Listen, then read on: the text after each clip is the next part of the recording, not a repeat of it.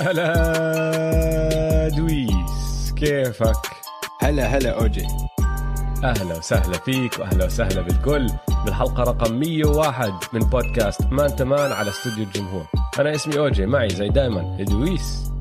هلا والله بودكاست Man to Man اللي بنغطي عالم ال NBA بالعربي. عندنا حلقة نارية حلقة 101 ما حتخيب ظنكم عشان دوري مولع.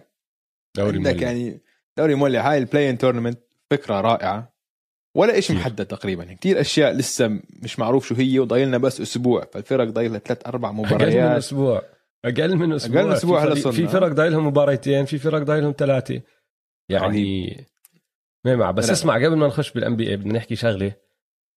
وأنا بعرف إنه معظم مستمعينا ومشاهدينا عرب راح يكونوا واعيين أو عارفين عن الموضوع اللي عم بيصير بفلسطين وما بدنا نطول عليه. بس بدنا نحكي شغلة. نحن كل واحد فينا بيعرف شو عم بيصير بس مش كل حدا حوالينا بيعرف عم بيصير. فكل واحد لازم يعمل اللي بيقدر يعمله عشان إنه ننشر الوعي عن هذا الموضوع لأنه أنت عارف شو عم بيصير مع وسائل التواصل الاجتماعي والشركات وشو عم بتسوي وعم بتسكر و... والمس انفورميشن يعني المعلومات اللي عم تطلع بالعالم الغربي مش المعلومات الصح وقاعدين بيقلبوا بروباغندا قصص كتير. فنحن لأنه عندنا هالبودكاست وعندنا هالمشاهدين رح ناخذ هالفرصة بس نذكر الكل إنه نحن كلنا عرب نحن كلنا إخوان وبدنا نوقف مع بعض ونساعد وندعم القضية الفلسطينية وإخواننا فلسطين قد ما بنقدر. وفي حركات صغيرة ممكن الواحد يسويها. زي ما أنا هلأ عم باخذ هالفرصة وهالدقيقتين أحكي هالاكمل جمله يا إخوان لما تشوفوا هالخبر على الإنستغرام تبعكم على تويتر تبعكم ريتويت وانشروه بس لأنه راح يكون في أنا متأكد شخص على الصفحة متابع لإلكم ما راح يكون عارف شو عم بيصير. وأنتم هيك عم بتعلموا الكل إذا كل واحد فينا عمل هيك راح نوصل للناس وراح تطلع الحقيقة وما راح آه، نسكت للي عم بيصير وال وال وال الظلم اللي عم بيصير لإخواننا الشعب الفلسطيني. آه. نحن قلوبنا مع إخواننا وإخواتنا بفلسطين. وغير عن نشر أخبار أو نشر الوعي على مواقع التواصل الاجتماعي. أنا مثلا شخصيا بتبرع كل شهر لمبلغ يعني مبلغ بسيط لجمعيات خيرية بفلسطين. هيك الواحد ممكن يساعد. ممكن كمان في حركة ال BDS اللي هي المقاطعة الاقتصادية للشركات اللي بتدعم ال- الكيان الصهيوني وكذا. ف ال website اسمه BDS movement dot net فيه لستة من الشركات اللي بتدعم الاحتلال فيعني ممكن تأثر على على القضية بوين تصرف مصاريك كمان. فهاي كمان طريقة ثانية ممكن آه، تساعد القضية ممكن تتبرع للقضية. وغير هيك آه، نحن عم نسجل يوم الأربعاء اللي هو آخر يوم من الشهر المبارك. فبدنا نعيد على الكل كمان لأنه في ناس راح يسمعوا الحلقة اليوم في ناس راح يسمعوها بكرة وبعده. فيا جماعة كل عام وأنتم بألف خير. ينعاد عليكم من السالمين. آه، وإن شاء الله تكونوا حوالين أحبابكم وتنبسطوا معهم. وهي تحياتنا من مان تمان لكل المشاهدين. عيدنا يلا. طيب دويس آه، اليوم رح نبدأ بشو اللي صار.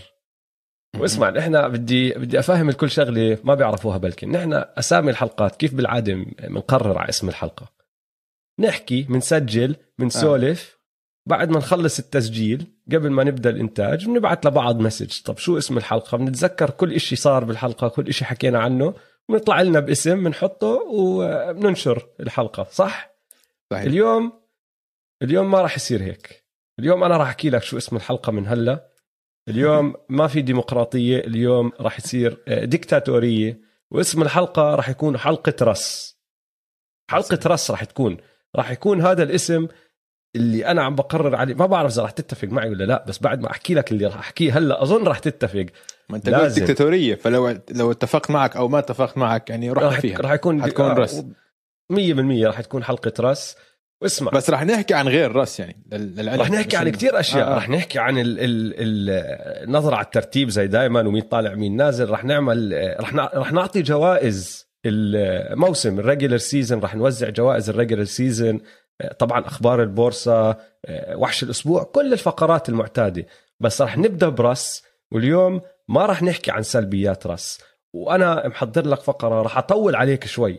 فتحملني تحملني بس يا إخوان اللي عملوا رس هذا الأسبوع مش إشي سهل. اللي عمله رس إشي تاريخي فلازم نعطيه لحظة تقدير أو لحظات تقدير لأنه رح تطول شوي. بس راسل ويستبروك نحن شفنا التاريخ. بتسجل عم الأرقام القياسية عم تنكسر قدام عيوننا. وهذا ال triple double رقم 182 اللي سجله ضد الأتلانتا هوكس. لحظة كتير كبيرة كتير كبيرة. فبدنا نقدره. أنا بحكي لك شغلة دويس رح أبدأ بهذا الشيء بعالمنا الحالي خصوصا آخر كم سنة لما واحد يحكي لك triple double كلمة triple double وزنها كتير غير عن ال triple double أيام الثمانينات والتسعينات والألفينات.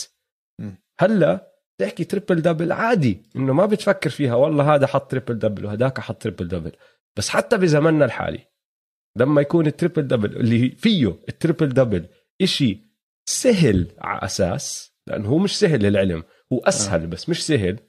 ما حدا قرب على اللي عمله رس رس لحاله.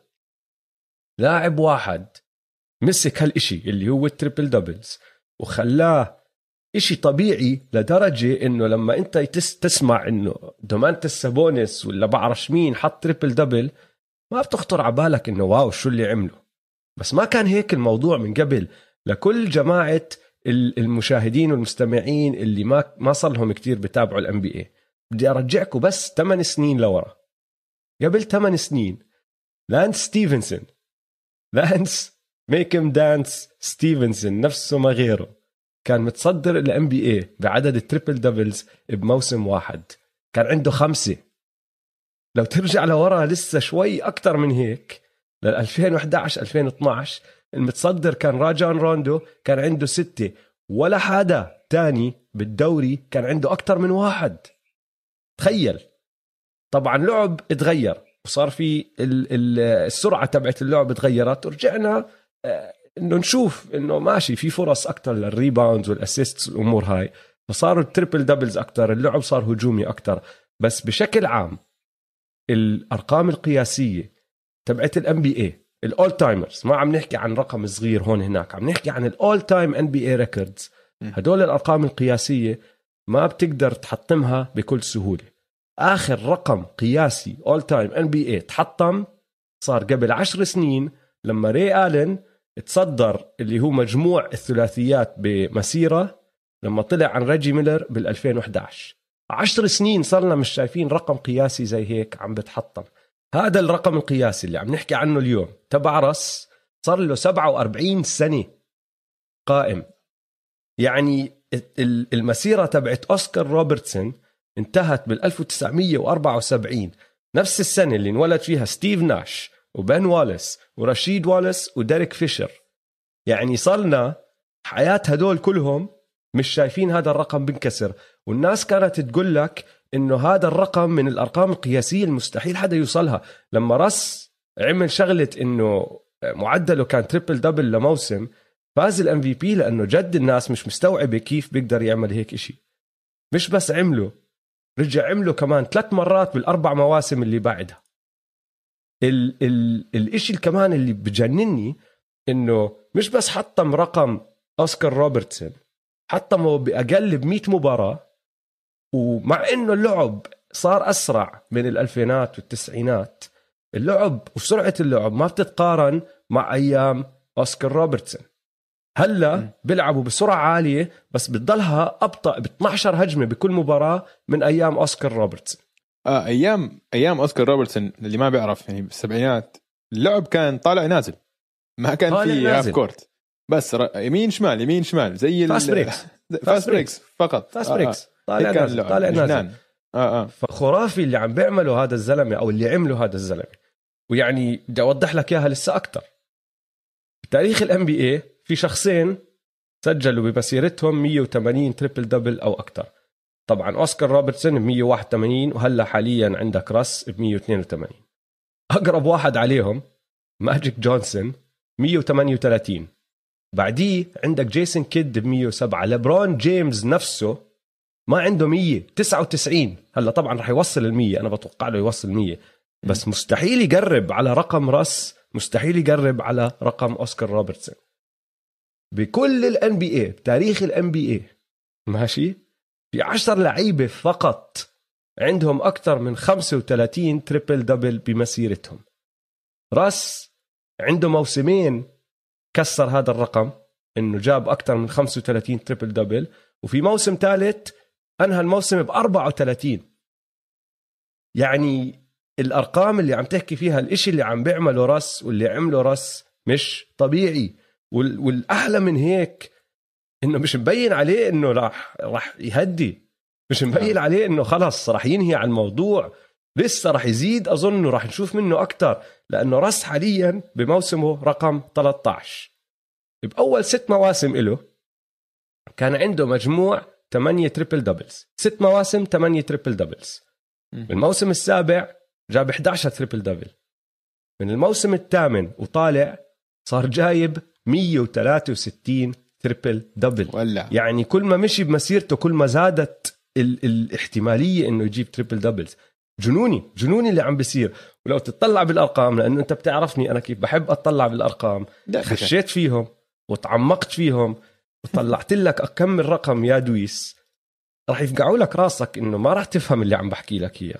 راح أبدأ برقم راح أنا متأكد إنه راح أحكي لك إياه راح تقول لي أنت كذاب أنت اخترعته هذا الرقم. بس لا صدقني روح تطلع بتشوف إنه هذا الرقم صحيح. راس لاعب ب 1046 مباراة بمسيرته. لو تجمع ال playoffs وال regular season مجموع المباريات اللي لعبهم راس بمسيرته بهال 13 سنه 1046 17.5% منهم خلصهم وهو عنده triple double إيش؟ إيش؟ wow. تقريبا 20% من المباريات اللي لعبهم هذا الزلمة بمسيرته أنهاهم ب triple double واللي لسه جنوني أكثر من هيك إنه بآخر أكم سنة تعرف إنه نسبة أو احتمالية إنه الزلمة يسجل triple double أعلى من احتمالية إنه يحط field goal. ما عم بمزح. بمزح اسمع انسى انسى السنة الماضية اللي لعب فيها مع هيوستن لعب مع هاردن وكتير كان غير اللعب وعم بيلعب مع واحد كتير آه، إنه بتمسك مسيطر. بالطابة ونسبة آه. آه. استخدامه عالية ماشي آه. فشيل السنة الماضية من الموضوع طلع على الأربع سنين اللي غيرهم من 2016 اللي هم الأربع سنين اللي راسل ويستبروك أنهى الموسم بمعدل triple double سجل 137 triple double ب 296 مباراة بال regular season يعني ب 46.3% من المباريات اللي لعبهم من 2016 لليوم غير الموسم تبع هيوستن طبعا زي ما حكينا. مم. 46% من هالمباريات جاب triple double تعرف قديش نسبة التسديد تبعته بهالأربع مواسم نفسهم؟ 43.7 wow. يعني جد عم بحكي لك إنه احتماليته يجيب triple double أعلى من احتماليته إنه يسجل field goal مش مفهوم مش مفهوم. زي ما في متابع إلنا جود جيمس على على تويتر بعت لي إحصائية. يقول لي من ال 2015 من شهر 12 بال 2015 راسل ويستبروك عنده 10458 نقطة 4102 rebounds و4175 assist ب 410 مباريات. wow. فبمعنى آخر إنه بآخر 1979 يوم معدله triple double الزلمه مو طبيعي يا زلمة مو طبيعي. wow. شهر واحد 20 واحد 2020 كان بيلعب مع الهيوستن روكيتس. راسل ويستبروك جاب triple double ضد فريقه السابق اللي هو الأوكلاهوما سيتي ثاندر. صار تاني لاعب بعد ليبرون جيمس بتاريخ ال NBA بسجل triple double ضد كل فريق بال NBA ماشي؟ بس طبعا راسل ويستبروك ما اكتفى بهذا الإشي. بعدها بسنة ب 19 4 يعني قبل أكم أسبوع جاب كمان triple double ضد الثندر صار اللاعب الوحيد بتاريخ الدوري اللي عنده أكثر من triple double ضد كل فريق بال NBA عنده على القليل اثنين triple doubles ضد كل فريق بال NBA مش wow. طبيعي يا زلمة. عنده على القليله خمسه triple doubles ضد 23 من ال 30 فريق اللي بيلعبوا بال NBA انت فاهم اللي عم بحكي لك إياه؟ وبقدر أكمل وأكمل وأكمل. يعني بقدر أعطيك إحصائيات ما راح نخلص. بقول لك إنه راسل قاد فريقه أو تصدر فريقه وفريق الخصم بال points وبال rebounds وبال assists 41 مرة بكل تاريخه. ما حدا بيقرب عليه بكل ال NBA راسل ويستبروك المتصدر لل triple doubles للاوكلاهوما سيتي ثاندر والواشنطن ويزردز. الواشنطن ويزردز مش لاعب معهم غير 36 صار معهم يومين بس. بالضبط. عنده آه، أطول سلسلة triple doubles على التوالي 11 11 triple double عنده أكثر 50 point triple doubles إنه triple double مع تسجيل خمسين نقطة بموسم واحد. عنده ثلاثة. اللاعب الوحيد اللي بتاريخ ال NBA سجل triple double بدون ما يفكح ولا تسديدة من الملعب ولا تسديدة من ال free throw line بقدر أعطيك أرقام triple doubles أو أفضل ال triple doubles اللي مسجلهم. جاب مرة 57 نقطة 13 rebound 11 assist مرة جاب 51 نقطة 13 rebound 10 assist مرة جاب 20 نقطة 20 rebound 21 assist بقدر اكمل واكمل واكمل يعني اسمع الأشياء اللي عاملها هذا الزلمة مش طبيعية. فأنا ما راح أكمل أكثر من هيك بس راح أمسك شغله حكاها غردها جمال كروفورد هذاك اليوم. لما راسل كسر هذا ال ال الرقم القياسي حطم رقم أوسكار روبرتسون. جمال كروفورد صديقنا طلع على تويتر وحكاها هيك. Y'all better appreciate Russ. He is a gift. قدروا راسل لأنه جد هدية. وأنا ما بقدر أحكي لك إني ما بوافق الرأي. يا إخوان تحبوه ما بتحبوه بتتفقوا مع قراراته بآخر المباريات والأشياء اللي بيعملها وما تتفقوا معها. مش مشكلتي اليوم. اليوم بس بدي أحكي لكم قدروا هاللاعب لأنه جد ما راح نرجع نشوف زيه. الزلمة روعة على الملعب وبستاهل كل التقدير لهذا الإنجاز الكبير كتير اللي عمله. وأنا كتير مبسوط إني شفته بحياتي وإني حضرته هذا الزلمة من لما بدأ لليوم. تعرف شو أرهب شيء كمان عن ويستبروك غير عن بعيد عن الأرقام وهيك إنه هو اللاعب المفضل تبع لاعبك المفضل 100% فهمت علي؟ هاي مجنون آه مثلا مين لاعب المفضل؟ ايفرسون مين اللاعب آه. المفضل تبع ايفرسون؟ ويستبروك تسأل كمان أي حدا مين لاعبك المفضل كذا مين لاعبك المفضل هو بيكون راسل ويستبروك بكفي إنه كوبي قبل أكمل سنة قالوا له أنت من كل لعيبة ال NBA بمين بتشوف حالك؟ قال لهم راسل سألوا جوردن نفس السؤال قال لهم راسل ويستبروك آه. كلهم بحبوه يا زلمة. كلهم بحبوه. عقليته يعني على يعني جد. شوف عم بلعب ما راح نحكي عن أي شيء سلبي اليوم.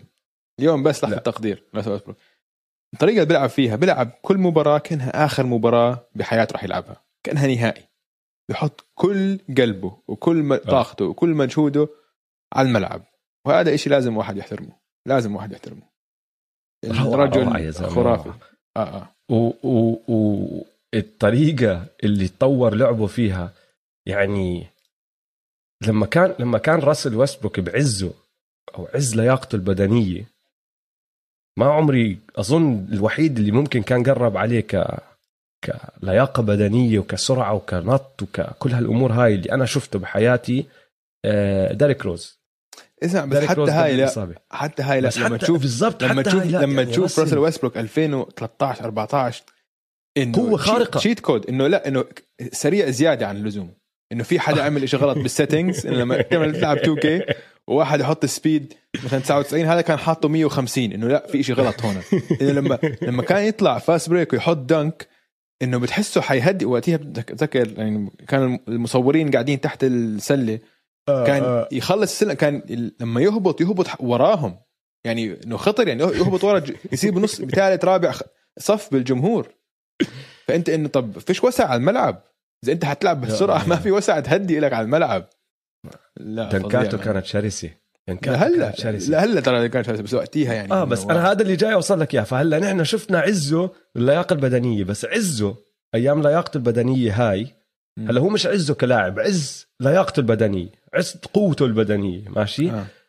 ما كان يجيب triple double ز زي لما كبر شوي وبطأ شوي مم. هلا انت بتحضر هلا لسه أسرع من كل لعيبة ال NBA أو كثير من لعيبة ال NBA لسه بيطلع عن كل حدا لسه عنده هالشراسة بس مش على المستوى اللي كنا شايفينه قبل ست سبع سنين لما كان لسه صغير بالعمر قبل الإصابات والأمور هاي م. بس يعني خلاص يا زلمة بده ريباوند بروح بجيبه. بجيبه بطريقة كتير حلوة بضل ينطنط حاطط إصبعه وبفعفط وبدفش وبس يجيبه. بلف وبعطيك هذا وجه رس اللي معصب عرفت علي؟ هيك مش عاجبه إشي. وكل حدا بيبعد عنه إنه آسف. بدي أقرب عليك. لا والطريقة كيف كسر. الرقم القياسي بالبلوك بآخر الجيم اللي كانوا يعني كانوا خسرانين بنقطة وبيحتاجوا البلوك يعني راح بلك أظن آه. كاس ليفرت برا كاس ليفرت يعني آه ليفرت آه آه يعني لا تحيه هاي هاي لما. عادل الرقم القياسي هاي مباراة إنديانا بعديها هو كسروا ضد أتلانتا أوكي كان عم آه. بيلعب بدون آه، بدون براد بيل بالمباراه هذيك المهم أنا زي ما قلت لك تحملني كثير حبيت أحكي برس لا رهيب آه. أرقام مش طبيعية جد. الصراحه اللي مش سواه طبيعي. مش طبيعي مش طبيعي وبدي أسألك سؤال قبل ما نمشي على الموضوع اللي بعده سريع. مم. هذا ال- ال- الرقم القياسي كان من الأرقام اللي بيحكوا لك الناس انبريكبل مستحيل آه. يتحطم. آه. يتحطم. ماشي؟ وخلص. راح يتحطم وراح يضل يزيد ال- ال- الفرق بينه وبين أوسكار روبرتسون. فدويس برأيك أنت شو هو الرقم القياسي الانبريكبل اللي غير هاد اللي ممكن نشوفه بتحطم بالمستقبل. مش ضروري القريب كتير بس من هون ل عشر سنين أحكي. شوف رقم آه، كريم عبد الجبار اللي مجموع إيش؟ النقاط المسجلة all time اللي بمسيرته لا كلها. يتكسر هذا. هذا راح يتكسر. هذا, هذا لبران. حيحطمه آه. أوكي؟ يمكن الموسم الجاي يمكن اللي بعده.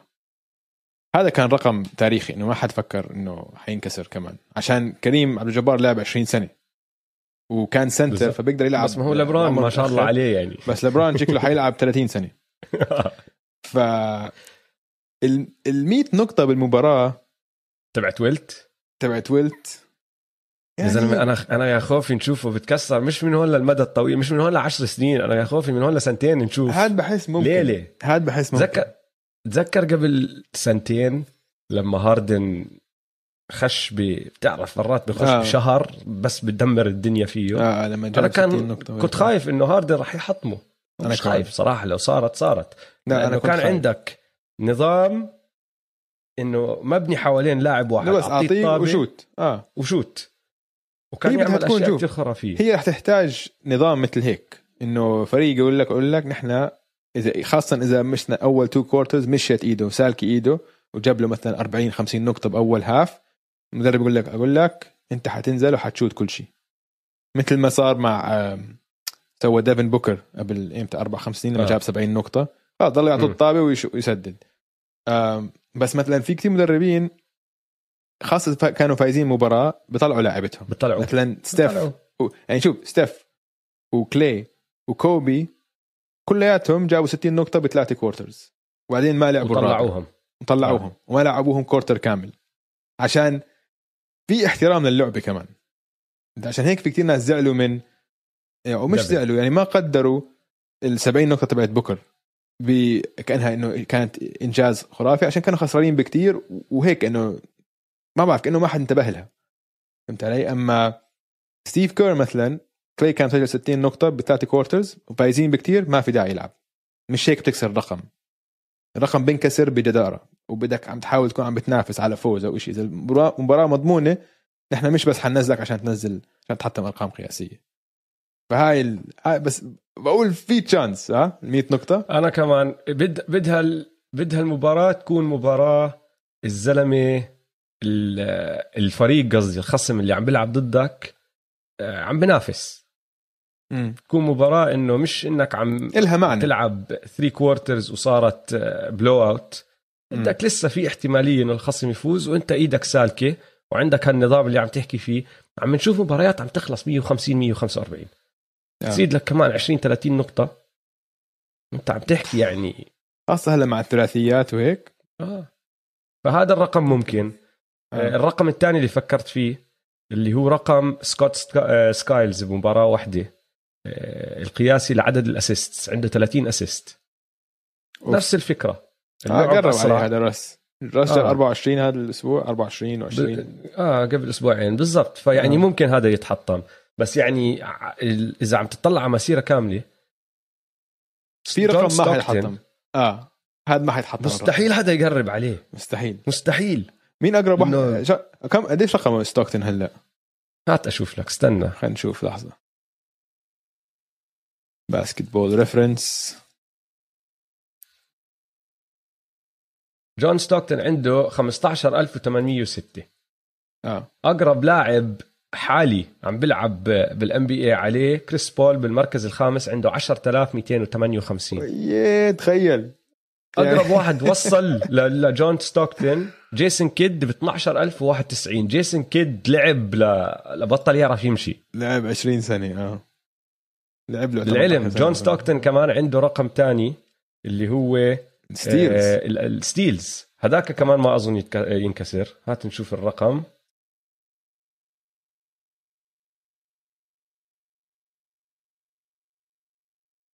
ثلاثة آلاف ومئتين وخمسة وستين steal بمسيرته. آه، كمان مرة جيسون كيد بالمركز الثاني 2684 وكمان مرة أقرب لاعب حالي عليه كريس بول بالمركز الخامس 2331 يعني في تقريبا 950 steal بين كريس بول وجون ستوكتون. no way حد حيجيبه. أوف. هذا بده بده 20 سنة. بده واحد يدخل على ال NBA يصير يجمع assist و steals من أول موسم وتمد معه ل 20 سنة. يعني إذا لوكا لعب 20 موسم ممكن. مش steals بس ال assist ممكن. آه. في chance المهم. نمشي على الموضوع اللي بعده آه بهذا الأسبوع والله يا دويس آه لعنة man to man بعدها شغالة اسمع لا لا أقول لك ليش عشان صار عندنا ليه؟ اصابتين كبار طبعا آه. أول إصابة زايون وإصابة غريبة قال إنه كسر إصبعه طب يعني هاي مش كوبي كان يلعب فيها دائما مش فاهم ليش إنه لما نزلت نزل في الخبر أنواع كسر إنه خلص انتهى موسمه كسر. على الأخير يعني إنه كان حركات حتى. ال... حتى التغريدة تبعت شامس إنه كسرت قلبي يعني حطمتني نفسيا إنه ما فيش ولا نقاش فيها. broken finger out for season طب طب طب طب إذا وصلوا ال playoffs أعطينا شغله أعطينا شغله إنه ممكن يرجع. ما فيش ولا شيء سكر الباب قال لك روح. طبعا إحنا حكينا عنه عن قديش هو موسمه كان خرافي الأسبوع الماضي. الأسبوع الماضي. بس ولكن كمان جيدن براون طلع مصاب ونحن ولا جبنا سيرته. صرنا زمان ف- جايبين سيرته صح. بالضبط. ف لهذا السبب إصابة زايون ما لها دخل في اللعنة هذا الأسبوع. أنا هيك يعني واحد عم والله منطق. أصحابنا أصحابنا هيك المنطق المتابعين المتابعين ما بوافقوا الرأي. لا بس هم هذا قبل ما ينصاب جيلن براون. آه. كانوش شايفين هم جيلن براون. لما انصاب زايون لامونا وأنا كمان صراحة لمت لمت حالنا لمت نف- نفسي يعني قلت والله صراحة للأسف يعني شو بدنا نعمل؟ بس لما انصاب جيلن براون خلص المنطق بيقول لك أنتوا الحق مش عليكم فطلعنا براءة اوجي الحمد لله. تمام. نشكر. الله. هلا طيب. اسمع في شغلة تانية صارت. آه، لجيل خلينا نحكي عن جيلن على السريع. بصراحة حظ سيء للسلتكس بس راح أحكي شغلة وأنا بعرف إنه عندنا كتير متابعين بشجعوا السلتكس. يا أخوان ما كان راح يعمل إشي هالفريق. موسمكم كان سيء يعني- الصراحه آه. يعني ضامن محله بال play-in ممكن يدخل ال play ممكن ما يدخل ال play حتى لو دخل ال play ما راح يطلع من الدور الأول round آه. وحتى لو كان معه جيلن هذا مش موسمه الفريق البوستن سلتكس ما كان عملوا إشي بعرف إنه هذا بوجع القلب لكل مشجعين السلتكس حقيقة مرة ما بدهم يسمعوها بس للأسف آه. الشديد هي الحقيقة ولازم ف-. نعتذر لجمهور السلتكس إنه الأسبوع الماضي نسينا تماما عن 60 نقطة تيتم وعن ال comeback الخرافي وعن ال comeback الخرافي فيعني حقكم حق- علينا حق. بس فريقكم صراحة هالموسم مش كتير مسلي. كواحد ما عم بشجعه يعني. يعني ما كان هيك ما في ما في اهتمام بالفريق هذا الموسم. تيتم بدع براون بدع هيك فريق غريب صار صراحة. معهم مشاكل كوفيد كتير عملوا هال trade الغريب بنص الموسم بعدين طلع يعني لعب تايم لورد منيح روبرت ويليامز بعدين طلع مصاب كمان. موسم صعب للسلتكس. بس آه، بيرجعوا إن شاء الله السنة بتصير تمام؟ حالات. المشكلة وصلتوا أنتوا conference finals وصلتوا نهائيات الشرق. مرتين آخر أربع سنين فيعني وضعكم تمام. موقعين تيتم. وموقعين براون للمستقبل البعيد والتنين صغار. الخوف بس إنه جيلن براون في احتمالية ما يلعب من هون لست اشهر فبلكن ما نشوفه لبداية الموسم الجاي. آه. فالله أعلم. بيقولوا لك يعني الناس اللي بتصيبهم هاي الإصابة ما بين الثلاثة للست اشهر آه، غيابهم. okay. فإن شاء الله متمنى له إنه آه يرجع بداية الموسم الجاي تمام. حلو. زايون لما انصاب آه، طلع شو اسمه جريفن جريف المدير أنت شفت العام. الاصابه؟ شفت الاصابه أنا ما شفتها هلا لا أنت؟ شوف هل شوف هو إيش بيحكي؟ أنا شفت اللقطة اللي بيحكوا لك ممكن هي الإصابة بس جريف إيش طلع بيحكي؟ إنه هي ما صارت هيك هي ما صارت إنه بلحظة. هاي إصابة نتيجة تراكم الضربات عليه. وحكى شغلة ذكرتني بمقوله حكاها شاك بالزمانات. بعدين قعدت أفكر فيها قلت بصراحة معه حق شوي. شاك كان يحكي لك أنا الحكام التحكيم علي كثير غير عن التحكيم على كل لاعب تاني بال NBA وفي آه. عندك فيديوهات تقدر تروح تشوفها. اللعيبة قاعدين بفاولوا شاك. مش بفاولوه مصارعة قاعدين بضربوه. MMA شغل. إنه بودكاست القفص مش البودكاست تبعنا نازلين فيه. والزلمه بتحمل آه. قد ما هو جثة إنه باكل قتل يا زلمة باكل قتل والحكام ما بعطوه فاول. آه. بعطوهوش إشي. مم. وهو كان يقول لك أنا لو يحكموا علي زي ما بحكموا على باقي اللعيبة كان مصفي على ال free throw line آه كان عشت على ال free throw line فما بيقدروا يعملوها. آه. زايون في منه. جريف بيقول لك إنه الحكام ما عم بيحسبوا الفاولات ضد زايون زي ما بيحسبوهم للعيبه الثانية بصراحة لما تحضر زايون وهو بخش وبيلعب بال paint في؟ منه في منه منه. بس وينك وين شاك يعني وينك لا وين ما عم بحكي وصل مستوى شاك أنا آه. ما حكيت 100% بس في منه إنه احكي طبعا ال NBA تغير هالأيام والفاولات مش زي أيام زمان أيام زمان آه. جد كان تقطيع وضرب و... بالضبط، جد هلا- جد شاك الإن- خصوصا أول الألفينات وآخر التسعينات الضرب اللي كان ياكله إنه بوكسات ممكن تقتل إنسان طبيعي بالضبط بس أنا هلا شا- زايون يعني باكل قتل مان باكل قتل. آه لما ما يدخل- بعرف أوجي ما حد بيأكل قتل بال NBA هلأ. كله هو هو. كثير في في في في كثير يعني touch fouls وهيك. قد ما هو قوي يا زلمة قد ما هو ضخم. في صورة هذاك اليوم شفتها. قاعد بيعمل drive وعم بدافع عليه دينيس شرودر. كتفه آه. قد راس دينيس شرودر قد راس آه. دينيس شرودر إنه مش صغير. كتفه قد راس دينيس آه. شرودر يا زلمة مش طبيعي. مش عادي هو. قوة خارقة. قوه خارقه طيب بس بس آخر خبرين على السريع. خبر مش مؤكد. آه، تغريدة من شامس طلعت هداك اليوم. يا ريت يا ريت تصير مؤكدة هاي الشغلة. بقول لك شامس إنه آخر يوم بالموسم اللي هو 16 الشهر يوم السبت. كل المباريات في 15 مباراة راح تنلعب هداك اليوم. كل المباريات راح يبدوا ما بين الساعة 12 و3 ونص Eastern time اللي هو. بين السبعة والعشرة ونص توقيت السعودية أوه وكلهم ال 15 مباراة راح يلعبوهم بهالثلاث ساعات أو راح يبدوا بهالثلاث ساعات ولا. عشان يتأكدوا إنه النتائج ما تأثر على بعض ما تعرف مين عم بيلعب ومين عم بيفوز وكيف راح يطلع وينزل التصنيف مهم. تعرف مرات بيعملوها بكأس العالم باليوروز هيك آخر يوم بال بالجولة المجموعات بيبدوا المباريات مع بعض نفس آه. الفكرة هاي إذا رهيب. صارت لإلنا وللعالم العربي كتير حلو هذا الإشي لأنه أولا التوقيت راح يكون كتير مناسب ما راح. نضطر نصحى لل 6 الصبح. ثانيا يا إخوان إذا ما عندكم ليك بلا ليك باس اشتروه بس عشان هذا اليوم. بل- حتى لو تشتري بالضبط. ون دي في عندك ليوم واحد تقدر تدفع كمل دولار وتاخذ League Pass ليوم واحد. يا إخوان صدقوني مستاهلة. بتشوف هذا عم بيطلع عن هداك تحول على المباراة هذيك تحول على المباراة هاي. آه، متعة راح تكون. فإن شاء الله يردوا على شامس ال NBA أو يأكدوا اللي حكاه شامس ال NBA وتصير. واخر آخر خبر قبل هذا اليوم آه، بيوم 15 5 يوم الجمعة آه، في عندك ال- آه، صالة المشاهير راح تعمل ال induction تبعهم راح يقدموا آه. الصف تبع السنة الماضية اللي ما دخل. طبعا مين فيه؟ فيه كوبي. كوبي تيم دانكن ومين؟ كيفن جارنيت. آه.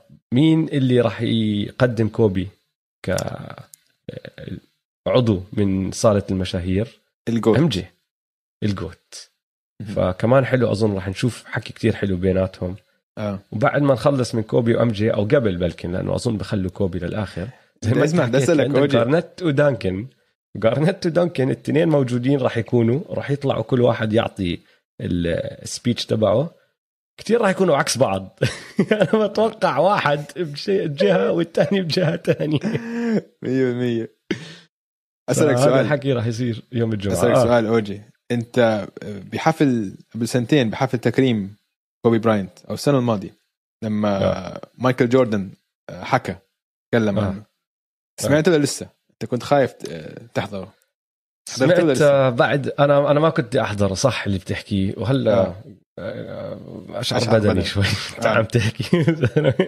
عشان آم، راح سمعتها بالآخر وكثير بحزن. كان.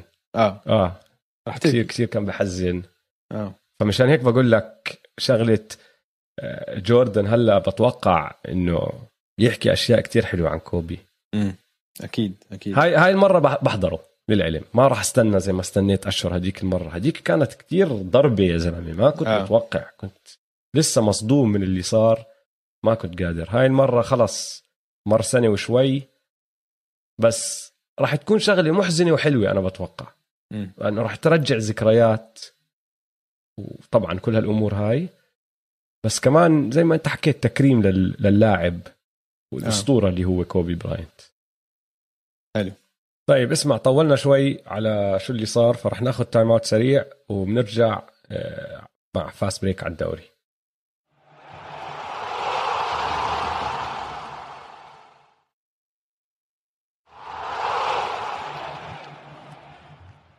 رجعنا من ال timeout. اوجي أعطيني ال beat لو سمحت.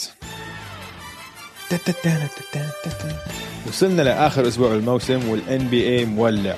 بالشرق السكسرز ضمنوا التصنيف الأول. وهاي مهمة لإنهم بتجنبوا البكس أو النتس بال round الثاني. جيمي باكيتس وميامي عم بتزلموا وأخيرا حاليا هم بالمركز الرابع بس متعادلين مع الهوكس والنكس وزي ما عم بحكي من أول موسم خلوا عينكم على الميامي هيت في ال playoffs هذول حيكونوا خطيرين جدا. سباق ال play-in محسوم لراسل ويسبروك. خلوا عينكم عليه كل الفرق بدها تتجنب العاصفة اللي هي راسل ويسبروك. بالغرب الوضع نار ما في ولا إشي محسوم. أول أربعة واضحين جاز سانز كليبرز ناجتس بس ترتيبهم ممكن يتغير. ولكن كل عيون على سباق المباراة الإقصائية. البليزرز والمافز والليكرز حاليا خامس سادس سابع. إذا بضل الترتيب مثل اليوم المباراه الاقصائيه حتكون بين لبرون وستيف يا سلام!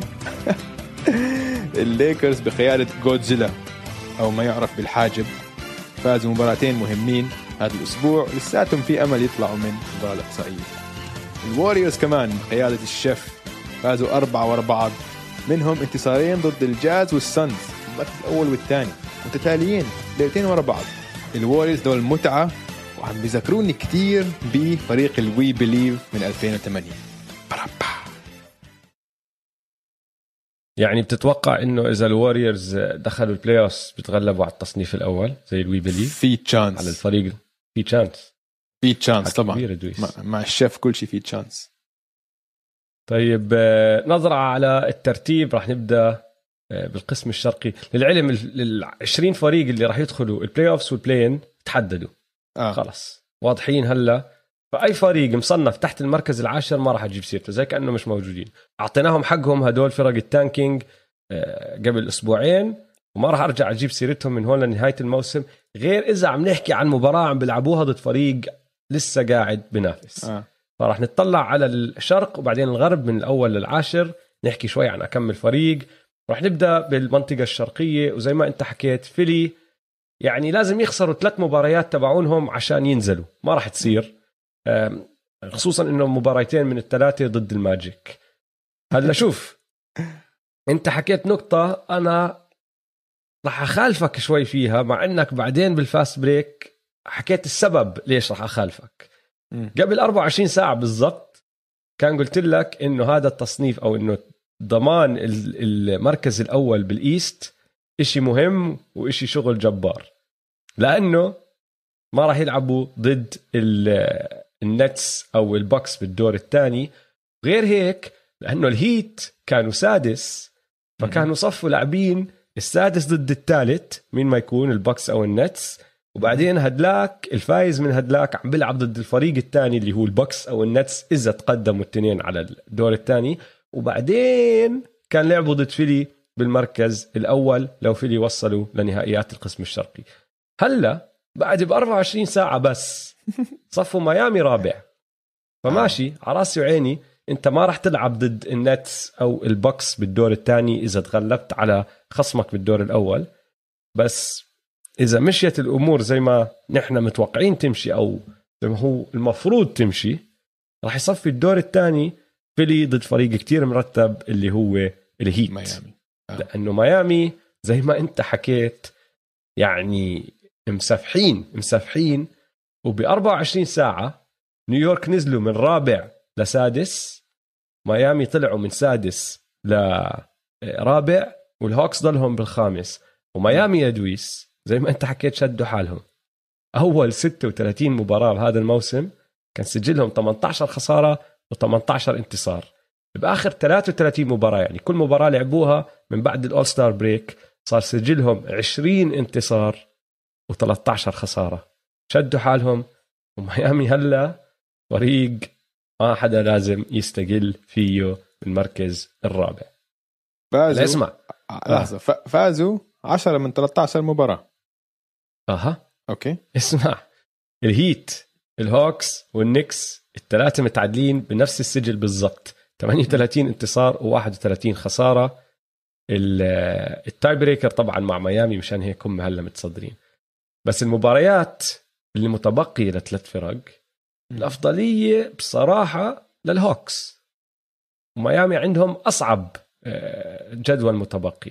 ال Hawks ضايل لهم مباراة ضد ال Wizards. أنت فكرك هذا ضد جدول صعب. لميامي؟ نعم. أنت فكرك هذا جدول صعب لميامي؟ أنا أنا مش جيمي باتلر. أنا مش جيمي باتلر. كنت أشوف إذا جيمي حتعرف عن باتلر شو عم بحكي جيمي باتلر بحكي لك لا. أنا بالنسبة لإلي بقول لك أصعب جدول متبقي بين الثلاثة هو ميامي. هذا صعب عشان بقول أنت. لك. هذا صعب لو أنت بتلعب معنا. هيك حكى. اسمع اللي ما بيعرف بس أوضح القصة. يمكن ضيعناكم شوي. هيك جيمي بطل حكى بمؤتمر صحفي. الصحفي بالضبط حكى زي ما أوجي كان عم بحكي. إنه أنتم جدولكم بالنسبة للفريقين الثانيين أصعب. فجيمي بيطلع بوقفه بيقول له أنت فكرك هالجدول صعب؟ بقول له يعني أصعب من الفرق الثانية هيك. قال له صعب لو أنت بتلعب معنا. بس أنت بتلعبش معنا. ف مش صعب تمام. بالنسبة لنا. وضعنا تمام. ضايلهم مباراة ضد ال Sixers مباراة ضد ال Bucks ومباراة ضد ال Pistons. ال Hawks ضايلهم ضد ال Wizards مباراة ال Magic مباراة وال Rockets مباراة نيويورك ضايلهم Spurs ال Hornets وال Celtics. فيعني آه. مع كل احترامي لجيمي وحبيت ثقته بالنفس طبعا على راسي وعيني اللي عم بحكيه بس بين هدول الثلاثة جدولهم أصعب جدول آه. فهمت علي؟ أكيد أكيد آه. خصوصا لأنه ال Bucks لسه قاعدين بهاوشوا على المركز الثاني ضد ال Nets لو إنه ال Bucks مكتفين وخلص آه، تحدد مركزهم كان بلكن ريحوا يانس وريحوا الجماعة بس هاي المباراة راح تكون مهمة فبنشوف شو بصير تحتيهم عندك ال Celtics ال Celtics أظن خلص آه، تحدد موقعهم بالمركز السابع. الفرق بينهم وبين ال Knicks اللي هم السادس ثلاث مباريات وبينهم وبين ال Hornets اللي هم ثامن مباريتين. ولا هاد آه. ولا هداك راح يلحقوهم. فال Celtics أظن سابع تحدد موقعهم. بس وراهم على طول عندك ال Hornets ال Pacers وال Wizards ال Hornets وال Pacers متعادلين بنفس السجل 33 انتصار و36 خسارة. وراهم بالضبط عندك ال Wizards خلفهم بمباراة واحدة فقط. وين الحلاوة؟ يا دويز مرات جدول ال NBA بعطيك هدايا؟ أها. إنه هدايا أنت ما بتكون متوقعها. أنت لما تطلع على الجدول باول أول الموسم تطلع آه. عليه وبتحكي okay تمام مش مشكلة ما بتفكر فيه كتير. بعدين كل ما يقرب آه، آخر يوم بالموسم أو كل ما يقرب آخر أسبوع بالموسم تصير تلاحظ إنه الجدول معطيك هدية هون هدية هناك هدية هون. لأنه ال Wizards وال Hornets راح يلعبوا بآخر يوم بالموسم. وال Pacers ضايل لهم مباراة ضد الليكرز مباراة ضد ال Bucks ومباراة ضد ال Raptors فهدول الثلاثه راح يتشقلبوا. يعني. راح تتغير الأمور. وحتى لو ضلت زي ما هي هاي المباراة النهائية ضد الهو... بين ال Hornets وال Wizards ممكن تقلب هدول الفريقين آه، وتطلع واحد عن الثاني فالوضع لسه بال East حلو جميل وممكن أي شيء يصير مع هدول المراكز. لو نقلب على ال West. أها. أنا هون كمان ما بخ... ما بوافقك بشغله بختلف معك بشغلة كتير صغيرة. الجاز واحد. أول ال Suns تاني ما أظن يتغير هذا الحكي خصوصا بعد آخر خسارتين لل Suns الفرق بينهم وبين الجاز آه، مباريتين وضايل ثلاث مباريات. فما لازم يخسروهم ثلاثة بعرف يعني. يعني الجاز لازم يخسروا الثلاث مباريات تبعونهم وال Suns يفوزوا الثلاثة أو الجاز يخسروا التنتين ال Suns يفوزوا ثلاثة عشان يتغير الترتيب ما أتوقع تصير اظن أظن خلص ال- المراكز المركز الأول والثاني بال West تحدد طيب الناجتس آم، شو قصة دونوفان ميتشل؟ إمتى حيرجع؟ هذا الأسبوع مفروض okay بس آه، إصابته hamstring وبتعرف ال hamstrings آه بدهم يدير باله بيقدروا عليهم يرجعوهم أحسن آه, آه، أحسن. يأخروه بس اللي أنا. سمعته إنه هذا الأسبوع مفروض يرجع فراح تشوفه مرة أو مرتين قبل ال- ال- ال playoffs okay. أم، ال Clippers وال Nuggets. حاليا الفرق بينهم مباراة واحدة بس ال Clippers الجدول المتبقي تبعهم Hornets Rockets Thunder. فيعني done done done هم بضلهم ال Clippers. فما راح نحكي done done بس المفروض تكون done صفوا ال Clippers ثالث الناجتس رابع. بعدين الحرب اللي انت عم تحكي عنها. الحرب المعمعة اللي عم تحكي عنها. ال Blazers خامس ال Mavericks سادس سجلهم نفس السجل 40 انتصار 29 خسارة. وراهم بالضبط ال- الليكرز ب 39 انتصار و30 خسارة. فرق بينهم وبين آه، ال Mavs بالمركز الخامس مباراة. هلا اسمع. المركز السادس ال Mavs هلا. السادس مباراة مم. واحدة. هلا. ال- ال Blazers عندهم أصعب جدول متبقي. ضايلهم ثلاث مباريات الثلاثة صعبين. عندهم مهم. مباراة ضد الجاز مباراة ضد ال Suns ومباراة ضد الناجتس. انت عم تحكي عم بيلعبوا ضد ثلاثة من الأربعة الأوائل آه. بال West. ال Mavs بس هيك ال Blazers. ضايلهم ال Pelicans ال Raptors وال Wolves. آه. يعني كتير سهل جدولهم بس مم. بضلهم ال Mavs ما بنعرف شو بصير معهم. وال Lakers ال Lakers ضايلهم ال Pacers وال Pelicans بس يعني أبدعوا هال... هالأسبوع آخر مباراتين لإلهم ضد ال Knicks. وضد ال- ال Suns كتير مهمين آه. وأبدعوا فيهم طب استنى شوي خلينا نحكي عن ال Blazers عشان ال Blazers نحن قبل أسبوعين مسحنا الأرض فيهم عشان دفاعهم آه. كان زباله ثاني بعده. اسوء دفاع بال بال بال NBA كله بعد ال Kings بعد بعد وكانوا خسرانين مباريات متتالية وعم بينزلوا بالترتيب. كان لهم فرصة يطلعوا المركز الرابع بين كان نزلوا المركز السابع. كان عم بيقربوا على ال Warriors. بس بعدين عم ب... أنا بتعرف عم بأشر على ساعتي Dame Time Dame بلشت. Dame Time. بلشنا. Dame Time عنده وقت بكل موسم اللي هو بس بيرفع مستواه قبل ال playoff دائما بيسويها.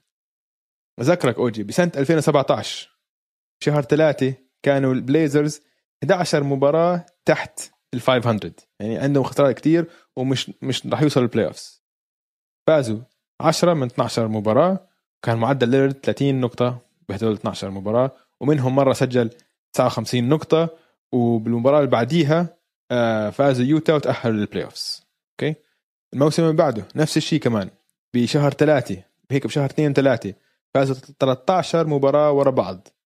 وبهاي السلسلة ليلرد مرة سجل 44 نقطة مرة 40 نقطة مرة 39 وكان معدله خلال آخر شهرين بالموسم كمان 30 نقطة ورفع فريقه لل playoffs والسنة الماضية في ال bubble اللي هو طلع ال bubble MVP طبعا معدله كان 37.6 نقطة و9 assist بالمباراة. كان عندهم 8 مباريات لعبوا وكلياتهم كان أصعب جدول بين كل الفرق اللي عم بتنافس على ال playoff كان أصعب جدول بكثير. بين هو وال Spurs وال Grizzlies وال Pelicans بس فازوا ستة منهم. حتى اللي خسرها خسرها بفقح free throws بآخر ثانية. وبهاي السلسلة سجل 51 نقطة مرة ومرة سجل 61 نقطة ومرة مرة سجل 42 نقطة. ف ليلرد هذا وقته هذا اللي بسويه. دائما بكل موسم Dame Time بوقت الحسم بيرفع مستواه وبيرفع مستوى فريقه. الحلو بهاي القصة إنه بعد ما خسروا هاي قبل أسبوعين بعد ما كانوا عم بيخسروا كتير آه، مدرب ديم اللي من الجامعة بيشتغل معه دائما بالصيفية هيك بحسنوا أشياء وهيك وبعت له message المدرب.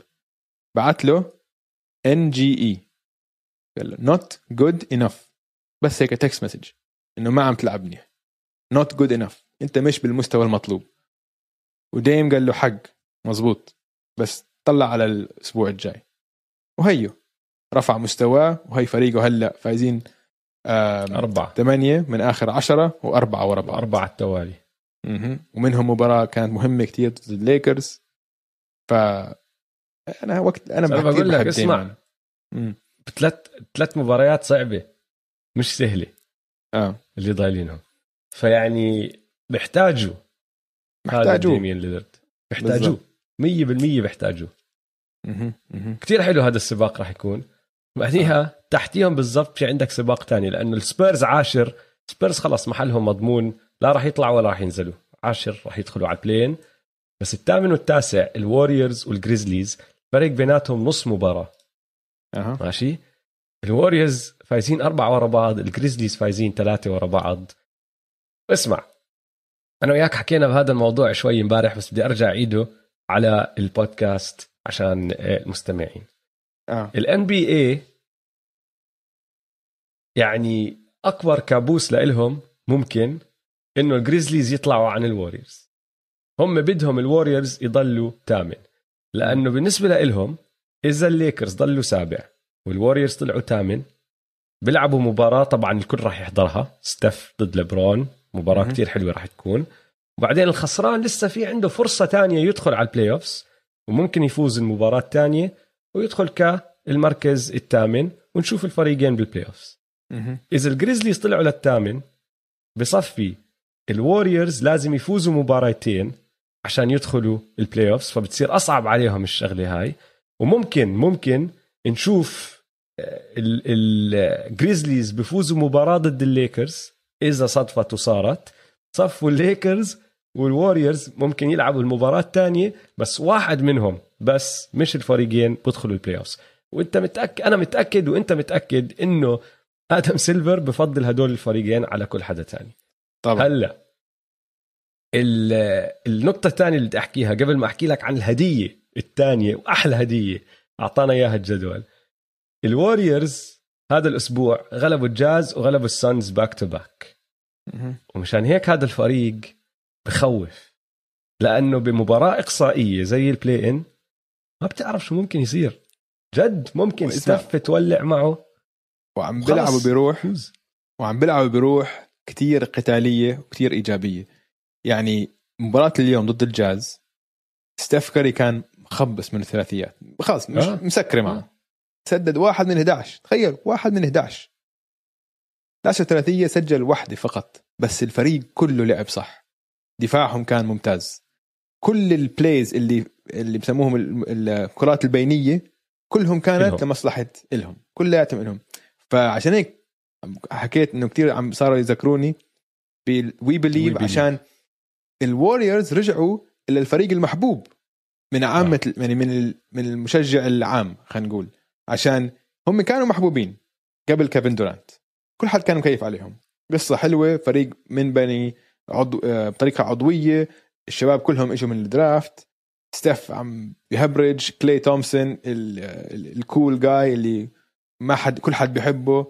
دريمون جرين second round pick وهلأ صار starter يعني قصة حلوة كانت. فازوا البطولة ضد لبرون.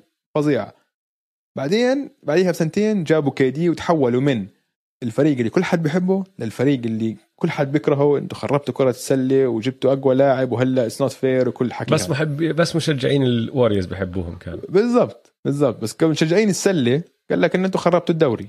خلص آه. جبتوا معقول خربوا الدوري بصراحة يعني. خربوا الدوري 100% بس هلأ رجع الفريق للفريق المحبوب عشان هلأ صار الفريق اللي عم بتع... عم بت عم بتفوق على توقعات الجميع. فحلو كتير نشوف هيك عشان بلبق تلبق لستيف هاي الصراحة. ستيف أمتع لاعب بال NB يعني حتى اليوم هو مش عم يسدد منيح سجل كم من آه، كان عنده كم من اختراق كثير مهم. وبتشوفه مبص يعني مان روحه إيجابية. ستيف آه على آه، الملعب آه. بيعدي الناس بطريقة بتجنن. اللعيبة كلها بتنبسط. لما يشوف وان تسكانو أندرسون عم بسلخ ثريات بكيف أكثر منه. وجد من قلبه رب مبسوط له بيكون. ولا فرقت معه بالمرة إنه هو سدد بشكل سيء جدا بالمباراه مهم بس إنه الفريق كان بيلعب وفازوا. رهيب man ستيف والله إنه زلمه ستيف أخ ما بعرف اللي اللي بيكره ستيف بيكره حاله. ما إنه فهمت علي؟ متأكد أنا. اللي بيكره ستيف بيكره إشي بحاله ومش ع... إنه لازم تشوف ح... لازم تشوف حل مع دكتور نفسي أنت. إذا جد تكره ستيف 100% عشان ما بنكره الزلمة. الزلمة يعني بيعمل كل شيء صح. ومتواضع وكذا و... ومش أناني. يعني سوبر ستار رائع رائع. حبيبي ستيف. آه، طيب إدريس أعطيك أحلى هدية أعطانا إياها الجدول هذا هذا الموسم. قل لي. آخر مباراة بالموسم للوريورز ضد الجريزليز. أوه ضد جا. ضد جا. فأنت عم تحكي إنه قبل الإقصائية راح يكون في مباراة شبه إقصائية كمان. عم اقصائيه بتمد عم بتمد يا زلمة هذا ال play-in tournament أحلى إشي ممكن صار لل NBA مش طبيعي شو حلو يا ترى. جد أول مرة هيك بيكون في حماس بآخر مباريات بالموسم. فال Warriors يا سيدي العزيز ضايل لهم مباراتين واحدة ضد ال Pelicans وآخر مباراة زي ما حكيت لك ضد ال Grizzlies ال Grizzlies ضايل لهم ثلاث مباريات تنتين, تنتين ضد ال Kings وواحدة ضد ال Warriors اللي هي الأخيرة. يعني بمعنى آخر ال Warriors ال Grizzlies معهم يخسروا مباراة واحدة ولسه بيقدروا يطلعوا عن ال Warriors طالما ال Warriors غلبوا ال Pelicans أنا عم. بتوقع إن ال Warriors راح يغ... راح يغلبوا ال Pelicans خلينا نحكي هاي صارت ماشي آه. بصفي ال Grizzlies بالمباراتين ضد ال Kings لازم يفوزوا واحدة بس وبعدين بيلعبوا آخر مباراة ضد ال Warriors والفايز بهاي المباراة بيطلع ثامن الخسران بينزل تاسع الثامن بيلعب ضد السابع بيطلع له فرصتين يتأهل التاسع بينزل بيلعب ضد العاشر وبيطلع له يعني معه خ... ما ما معهوش إذا خسروا بيطلعوا خلص فنهاية الموسم راح تكون نار يا أخي. رائع. وأنا كتير متحمس. أنا كمان. طيب ملفت للانتباه على السريع هذا الأسبوع. بدي أبدأ بال Utah Jazz. Utah Jazz معدلهم آه هذا الموسم من خارج القوس 16.8 ثلاثية بكل مباراة. الرقم القياسي يا سيدي العزيز آه تسجل باسم ال Houston Rockets بال 2018 19 ب 16.1 ال Utah Jazz حتى لو ما سجلوا ولا ثلاثية من هون لنهاية الموسم بيكسروا هذا الرقم فراح يصيروا بالتاريخ هم أكثر فريق سجل ثلاثيات بمعدل ثلاثيات كل مباراة بموسم. مبروك عليهم. وواحد من ال- الأشخاص من اللاعبين اللي ساعد وساهم بهذا الإشي اللي هو جوردن كلاركسون. كلاركسون هذاك اليوم كان عنده مباراة كتير حلوة. لعبوا ضد ال Warriors. اسمع طبعا هو احتياطي كالعادة هو 6 مان تبعهم بنزل آه. من ال- من دكة الاحتياط وبيلعب. أخذ 33 تسديدة حط 41 نقطة. ماشي. بال 45 سنة الماضيين ما صارت إنه لاعب باخذ 33 تسديدة أو أكثر إذا كان احتياطي 6 مان غير مرة واحدة بال آه. 2019 مين كان هذا اللاعب؟ جوردن كلاركسون لما كان مع ال Cavs آه والله؟ بال 2019 نزل احتياطي وأخذ 34 تسديدة بالمباراة هديك فكرت كنت زلمة تحكي زلمة. فكرت رح تحكي جمال. أو لو ويليامز أو واحد من الشباب هو جوردن كلاركسون مسفع والحلو بالموضوع بالمباراه ضد ال Warriors كان عنده 41 نقطة أخذ 33 تسديدة كان عنده صفر assist ولا assist بالمباراه كلها ولا هداف مفكر يعطي pass معنى الكلمة لا مش سائل. هلا آه، الشغلة الثانية اللي عندي آه، في ناديين آه، كسروا أرقام قياسية للتسجيل هذا الأسبوع سبيرز سجلوا 87 نقطة بالشوط الأول ضد ال Bucks هذا كان رقم قياسي. لهم كتسجيل أوف. بالشوط الأول اللي أقوى منهم ال Blazers ضد ال Rockets بالربع الأول مش الشوط الأول الربع الأول بأول 12 دقيقة بمباراتهم ضد ال Rockets حطوا 50 نقطة يا إلهي شو بتحكي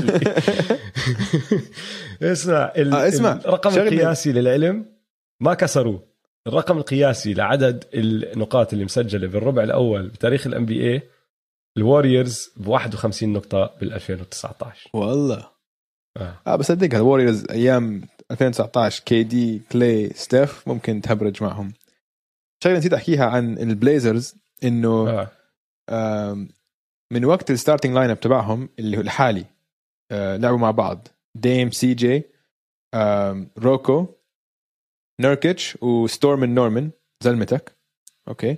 هذول ال starting five من وقت ما لعبوا مع بعض بالدقائق بالدقائق اللي هم على الملعب هم الأول بال net rating بال NBA الأول بال defensive rating بال NBA والأول بنسبة ال assist لل turnovers فخلاص الموضوع. هدول الخمسة نار.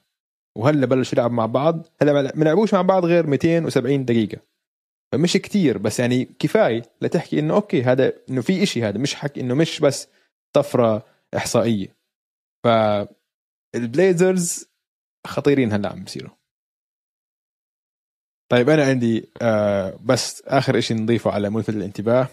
آه. دريموند جرين بمسيرته عنده 30 triple double. ومن هال 30 triple double 29 مرة ال Warriors انتصروا بهاي المباراة. تخيل فسجلهم 29 فوز وخسارة واحدة فقط لما دريموند جرين يجيب triple double ف تعرف شو مشكلة دريموند بعدين مع ال triple doubles؟ إنه ما بيسجل. دائما عنده rebounds و assist بجيب ال rebounds وال assist اللي هم بالجملة بيعطوك اثنين اثنين بس لا يا دوب ولا حتى بسدد.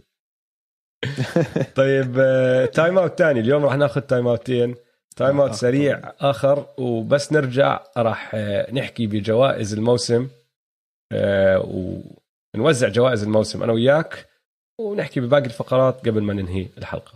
حلو.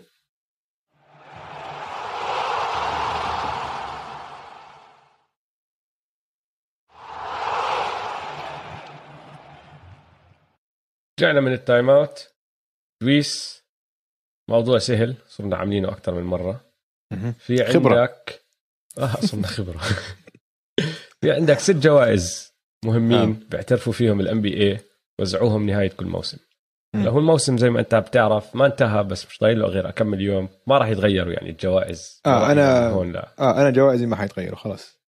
وبصراحة آه. ما كانت كتير صعبة هاي السنة. أنا توقعتها تكون أصعب. اللي كان صعب الأول ام لا أنا عندي كمان أكمل. هذا لسه actually ما قررت عليهم. لا في أنا أشياء أنا أحط لك كلهم وحنتناقش فيهم عشان في اكمل لاعب مش عارف. أنا بالنسبة لي واضحين خصوصا الكبار. يعني بالعادة شغلة ال MVP وهيك فيها آه هاي okay. هوش اليوم ما أظن يكون في هوش ما أظن. وأنا ما شفت جوائزك ولا أنت شفت جوائزي. راح نتناقش أنا وياك هلا. بتوقع بتوقع راح نكون متفقين على أغلبهم. راح نبدأ yeah. بجائزة أفضل مدرب. مين عندك؟ الأفضل مدرب أنا كنت عم أفكر باثنين. آه أول اللي هو تايلر جينكنز فريق ال Grizzlies يا حبيبي بدينا بدينا okay لا ما راح نتفق. من مرة ما راح نتفق. ما راح نتفق. اسمع بعرف حتحكي إنه حتحكي عن الجائزة حتروح يا تبع ال Suns يا تبع ال Jazz. okay بس أقول لك ليش ما ح...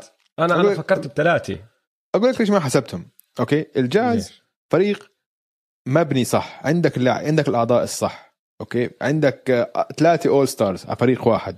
عندك يمكن اثنين مرشحين لل sixth man جو انجلز وجوردن كلاركسون الفريق متكامل وعم بيلعب منيح و إنه ما ما قصر. okay؟ ماشي بس, بس بصير بصير أناقشك بشغلة. آه. عندك ثلاثة all stars واثنين مرشحين لل sixth man عشان تدريبه. وعندك defensive player of the year كمان. واحد مرشحين. فهمت علي؟ فيعني آه. الفريق معبى الفريق نار. Okay؟ فأنت كمدرب صح عم تأدي أداء ممتاز طبعا من أحسن المدربين. بس أنا عم الجائزة اللي أنا حاعطيها دويس لاي مدرب رفع مستوى فريقه أكثر واحد. هيك هيك بالنسبة لي هلا بعرف الجائزة حتروح للفريق اللي عنده سجل أحسن سجل غالبا. تايلر جينكنز بفريق أنا توقعته يخلص بآخر بآخر بال lottery أكيد ال Grizzlies خاصة بدون جاي جاكسون جونيور. الفريق ما فيه أسماء كبيرة. جا كان مصاب لمدة أسبوعين. جاي جاكسون جونيور راح عليه كل موسم. رجع هلا قبل أسبوعين. ولساته مش مش جاهز. الأسماء ما كنت اعرفها أنا قبل الموسم حتى. لعيب ولا عمري سمعت فيها. ديزموند بين ال rookie تبعهم زيفير تيلمان. عم بتكلوا على ناس زي جريسون آلن وهيك. يعني لعيبة كتير average بس كل واحد فيهم عم بيلعب بأحسن مستوى ممكن له فهذا الفريق الأداء الشغل اللي عمله تايلر جينكنز شغل جبار. وحكينا عنها في فقرة واحد على واحد مع جعفر قبل يمكن قبل شهر. فانا بالنسبة لي هذا واحد مرشحين. الثاني تيبس. آه التبس أنا هذا الثالث اللي كنت عم بفكر آه. آه. فيه. التبز مع ال Knicks يعني هاي أكبر مفاجأة. يعني هم اثنين هدول الفريقين أكبر مفاجأتين بالدوري. يعني لو قبل الموسم طلعت على أعضاء آه، أسماء الفريق تبعون ال Grizzlies بقول لك no way يسووا ال playoffs بالغرب. يعني طلع على الورق الفرق بين ال Grizzlies وبين ال Pelicans ال Pelicans المفروض يمسحوهم بس هياتهم. ال Pelicans مروحين وال Grizzlies بالمركز الثامن يمكن يصيروا مركز آه، قصدي المركز التاسع يمكن يصيروا مركز ثامن. يعني أداء جبار. ال Knicks طبعا أكبر مفاجأة بالدنيا آه يعني خلاص ضامنين ال playoffs ويا حيخلصوا رابع خامس أو سادس. وعندهم رابع أحسن دفاع. كل اللعيبة عم بيلعبوا بمستوى آه أعلى من ما أي حد توقعه. جوليس راندل تفوق آه كل توقعاته. آر جي باريت عم بيلعب أحسن. الفريق كله عم بدافع نار. ديريك روز يعني شغل جبار. فتبز 100% لازم يكون من المرشحين. فانا بين هذول الاثنين بعطيها لتبز عشان بس نيويورك man عندك ضغط مع كذا فالشغل اللي سواه أنا بقول لازم توم ثيبودو هو يكون coach of the اسمع أنا ما راح أحكي له أحكي لك إنه أي شيء حكيته عن تايلر جنكنز غلط أنا معك وحتى بالفقرة هديك اللي حكينا فيها مع مم. جعفر قلت لك أنا بتفق كل اللي حكيته مم. بس بنهاية الأمر أنت عم تعطي جائزة وما بتقدر تعطي أو برأيي ما بتقدر تعطي الجائزة لفريق عم بخلص تاسع. فهمت علي؟ أو أو ممكن حتى ثامن على راسي وعيني بس لفريق قد ما يكون التدريب تبعه صح ما بتقدر تعطيه ماشي؟ السنة الجاي إذا الجريزليز طلعوا من تاسع لخامس على سبيل المثال وقتها بصفي برأيي أنا إنه مم. بتقدر تعطيها لتايلر جينكنز. فأنا راح أشطب تايلر جينكنز أحطه على جنب. أنا ثلاثة اللي فكرت فيهم. تيبز ونيويورك كوين سنايدر ويوتا ومونتي ويليامز وال Suns اسمع الثلاثة الثلاثة اللي اللي بحبه فيهم إنه فرقهم عندها نجاح وحققت نجاح هذا الموسم عشان التدريب. يعني على رأسي وعيني عندك هاللعيبة بس برجع بعيد لك الشغلة اللي هلأ حكيت لك إياها. عندك رودي والأول stars وال sixth man وكل هالأمور هاي. بس كل هدول اللعيبة ما كان وصلوا المستوى اللي وصلوه لولا النظام تبع المدرب تبعهم. يعني جاز top five offensive and defensive السانز يعني تقريبا top five offensive and defensive النكس زي ما انت حكيت أكبر مفاجأة. وكل أعضاء الفريق الثلاث فرق هدول سمعوا لمدربينهم واقتنعوا باللي عم بيحكوا لهم إياه وعم بيلعبوا بنظام كتير معين وعم ببدعوا من ورا. أنا صفيت مختار مونتي ويليامز لسببين بس. وبصراحه الثلاثه بيستاهلوا يعني. أي واحد بيفوز على راسي آه. وعيني. بس السببين تبعوني هم إنه الجمب بين عاشر لتاني كتير أكبر من ال jump بين سادس لأول على الويست. وعم بيلعبوا بالويست هدلاك التنين. فحطيت تبز على آه. جنب طلعت هدلاك التنين وشفت إنه والله ال- ال- الجاز كانوا بال playoff السنة الماضية. وانهوا الموسم سادس. وعلى راسي وعيني خسروا بالدور الأول بس نطتهم حلوة كانت. نطة السانز كانت كتير أقوى. الفريق ما دخل ال playoffs لفريق هلا عم بينافس على أفضل سجل بالدوري. وغير هيك صراحة قبل الموسم أنا توقعت مونتي ويليامز يفوز فراح أضل مع مونتي ويليامز. بس مش أكثر من هيك. فأنا طيب. بالنسبة لي خياري آه، مونتي ويليامز. طيب اسمع اذا اذا أنت عم. تطلع على الفرق اللي في المراكز الأولى طب دوك ريفرز ليه ما آه اخذته بعين بس الاعتبار؟ بس بس دوك ريفرز ما أخذ نطة زي النطة اللي عم باخذوها يعني أنت لسه عم تحكي عن فيلي كان فريق فيه هالنجوم وبنافس وبيلعب الناس متوقعة منه كتير كانت السنة الماضية. آه. هاي السنة بس ما تو- طلعوا أول. خسروا sweep. كانوا باول كانوا round. فريق موجود. وخلصوا أظن المركز السادس بالأخير. إيش إيش خلصوا بعدين دوك بال season؟ ريفرز لازم نعاقبه على اللي صار معه. حق الموسم 100% الماضي في ال playoffs. 100% آه بدي أذكر اسم واحد. هلا هو ما بيستاهل يفوز وما أظن راح يفوز. ما أظن حتى يجي أصوات. بدك ترفع له القبعة؟ بدي أرفع له القبعة. ستيف ناش. آه. حق. ستيف ناش دخل على فريق كان مفروض يكون بشكل وفي عنده هدول اللعيبة. بعد بشهر نص اللعيبة اختفوا جابوا لهم واحد مش سهل إنك تدخله اللي هو جيمس هاردن تدخله على نظام جديد. وعرف كيف يدخله. بس كمان غير هيك فريق بضل طالع نازل اللعيبة الثلاثة الأساسيين تبعونه مش لاعب مباريات مع بعض. بس هيك هيك عم بضل ينافس للمراكز العالية. هلا الشغله بكل حدا بحكي لك سهلة. أنت عندك superstars بس هو بصراحة ما عنده هال superstars كان عنده اثنين من الثلاثة دائما بس غير هيك هدول ثلاث شخصيات يعني كتير بيختلفوا عن بعض وكل واحد طاقع بطريقته. آه. وهو عرف كيف يمسك الفريق ويقوده.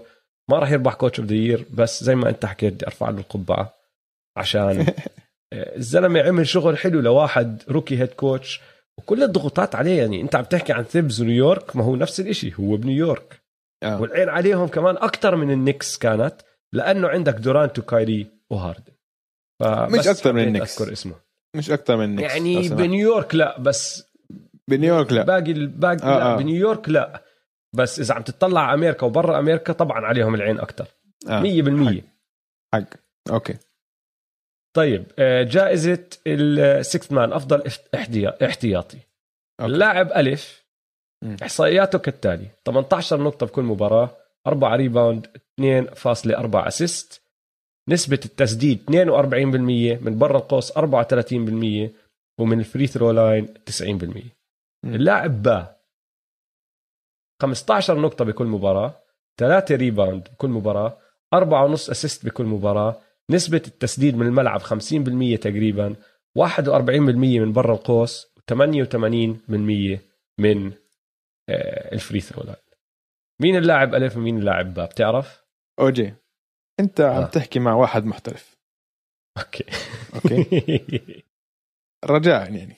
رجاء. سمحت. اللاعب الف جوردن كلاركسون واللاعب باء هو يعني ديريك يعني. روز. ديريك روز. صح. okay. بس أرقام هدول ديريك روز مش بالموسم للعلم. بعرف. بعد ما راح النكس بعد ما اجى عند النكس بدك أزيد لك عليه. أرقام؟ أكمل لك أرقام؟ لعبوا 33 مباراة وفازوا 25 النكس بالضبط. 50 40 90 لديريك آه. روز وال plus minus تبعه بهالفترة هاي okay؟ أكبر plus minus للنكس كله للموسم كله. بان يعني مجموع ال plus minus على الموسم كله أول واحد هو ديريك روز بانه بس لعب نص الموسم. يعني الفريق تحسن كتير لما اجى ديريك روز كتير. مم. غير هيك هلأ أنا بحكي لك إياها كلاركسون أول الموسم كان بدون أي شك آه. هو المرشح الأول لهاي. الجائزة هدا وضعه فعاليته نزلت ممكن لسه يفوز لأنه ضله مسجل أو هداف زي ما حكينا قبل شوي للجاز والجاز ولأنه- افضل فريق لأنه بالدوري الجاز الأول وبالعادة ال sixth man جائزة يعني اللي بيسجل بعطوه إياها يعني هاي الشغلة الكبيرة آه. بس بدي آه. أحكي شغلة بدي أحكي كمل. شغلة احكي أنت عشان أنا كمان بدي أحكي لو شغلة أنت كمان. تمسك لعيبة يوتا ماشي وتطلع من فوق لتحت على ال- الفريق وتصنفهم من أهم وأحسن لعيبة لتحت عندك okay. راح تبدأ برودي ودونوفن ميتشل فوق بعدين آه. عندك مايك كونلي وراهم بالضبط. بعدين عندك جو بوج- إنجلز لا بوغدانوفيتش وبوغدانوفيتش بوغدانوفيتش أول. وبعدين عندك جوردن كلاركسون آه. وإنجلز يعني لو تطلع عليها ممكن زي ما انت حكيت قبل شوي يفوز هو بهاي الجائزة اللي هي بس 6 مان. لأنه إنجلز نص مبارياته أو آه تقريبا نص مبارياته ما كان أساسي فيهم كان احتياطي. لا هو احتياطي أكثر شوي من ما كان أساسي. بس وين الفرق بين هدول اللعيبة وديريك روز؟ لو تطلع على نفس الإشي أو آه، تقارن اللعيبة على نفس الميزان ب- بنيويورك من أهم وأفضل لاعب لأقل لاعب آه، أهمية. مم. عندك جوليوس راندل 100% أول واحد. آه. وراه على طول ديريك روز. ديريك روز ثاني أهم وثاني أفضل لاعب بتفق معك. آه، على نيويورك بعدين بيجي آر جي باريت. مم. فأنا بصراحة أعطيت الجائزة لديريك روز. وفي جزء من العاطفية بالموضوع بس بيستاهل برأيي. عادي. أنا أنا بش... أنا بكل فخر بحط العاطفية بقراراتي دائما بالحياة وبال NBA بحط العاطفية بالقرار 100% ديريك روز أنا بعطيه هاي الهدي... هاي الجائزة. وشغله بس أضيفها على كلاركسون عشان أنا فكرت أول ما بلشت أطلع أو بلشنا نحضر الحلقة قلت أظن كلاركسون محسومه لكلاركسون بعدين طلعت على كلاركسون وطلعت على جو إنجلز عشان هم اثنين مرشحين. أوكي؟ اثنيناتهم بعتبروهم احتياطيين. فطلعت على كلاركسون. أنت حكيت إحصائياته 18 نقطة. نسب تسديده كتير واطي. 42% field goal 34% من الثلاثيات. مش يعني مش منيحه التسديدات بالعكس فعاليته كتير واطي. انجلز عم بسجل أقل منه 12.2 بس بفعالية كتير أعلى. 60% field goal و45% من الثلاثيات. بعدين قلت خلينا معا أكثر شوي وعملت شغلة أنت بتحبها لعبتك الاحصائيات المتقدمه أوكي؟ طلع على ال win shares per 48 جو انجلز 0.185 كلاركسون 0.101 يعني متفوق عليه. جو إنجلز متفوق. ال box plus minus. الفرق كبير.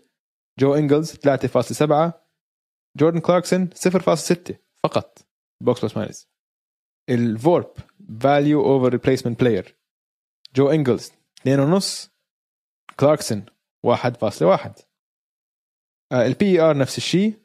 بس نسبة الاستخدام تبعت جوردن كلاركسون 29% 29 انجلز 16 ونص. آه. يعني 29% إنه أنت بس كل ما جوردن كلاركسون ينزل على الملعب ضوء أخضر سدد انت ما بدك. اعمل اللي بدك إياه. اعمل اللي بدك إياه. عشان هيك عم بسجل أكثر أكثر ف 29% يعني زي زي زي كايري ايرفينج زي كيفن دورانت. هيكل إنه أنت عم تدخل بهاي المرحلة. فحتى لو وانجلز انجلز 16 ونص بفيدهم ب...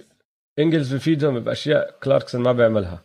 بدافع يعني أحسن. إنجلز آه، صناعة اللعب تبعته يعني هو كتير مهم بالنسبة لهم بصناعة اللعب. وبدافع أحسن. لما لما ومدافع أحسن.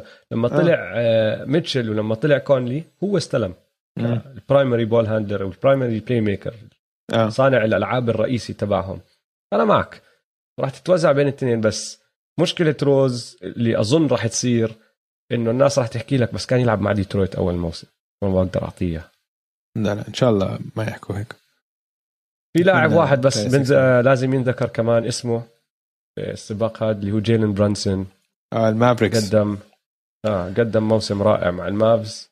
فراح نذكر اسمه ونمشي على الجائزة اللي بعدها. هون يا دويس أها. إذا هون خلتني الرأي بدي أنهي البودكاست بصراحة. لأنه هاي كانت أسهل جائزة. بدي آه. آه. بدي أطفي بدي اكبس خلص خلاص. end hang up سكر hang up بام، بام. أكثر لاعب متحسن أو متطور ال most improved player إذا عندك أي اسم غير جوليوس راندل أنا وياك ما راح نكمل. كثير جا بالي أحط اسم تاني هلأ بس عشان أنهي البودكاست.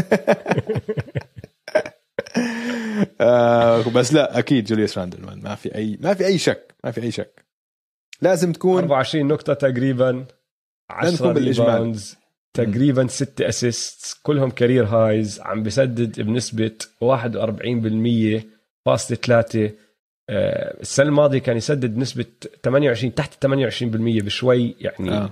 ارتفع كل شيء ارتفع حتى. الكارير المينتس بير جيم career high عم بيلعب دقائق أكثر من أي مرة لعبها. هو أكثر. لاعب لعب دقائق في ال NBA هذا الموسم. طبعا. أكثر لاعب. وحسن ال playmaking تبعه يعني تقريبا دوب. double ه آه. double ال- assist ال- من ثلاثة لستة. آه بالضبط.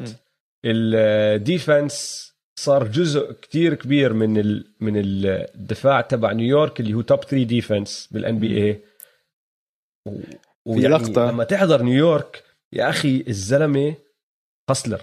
آه. طاقته.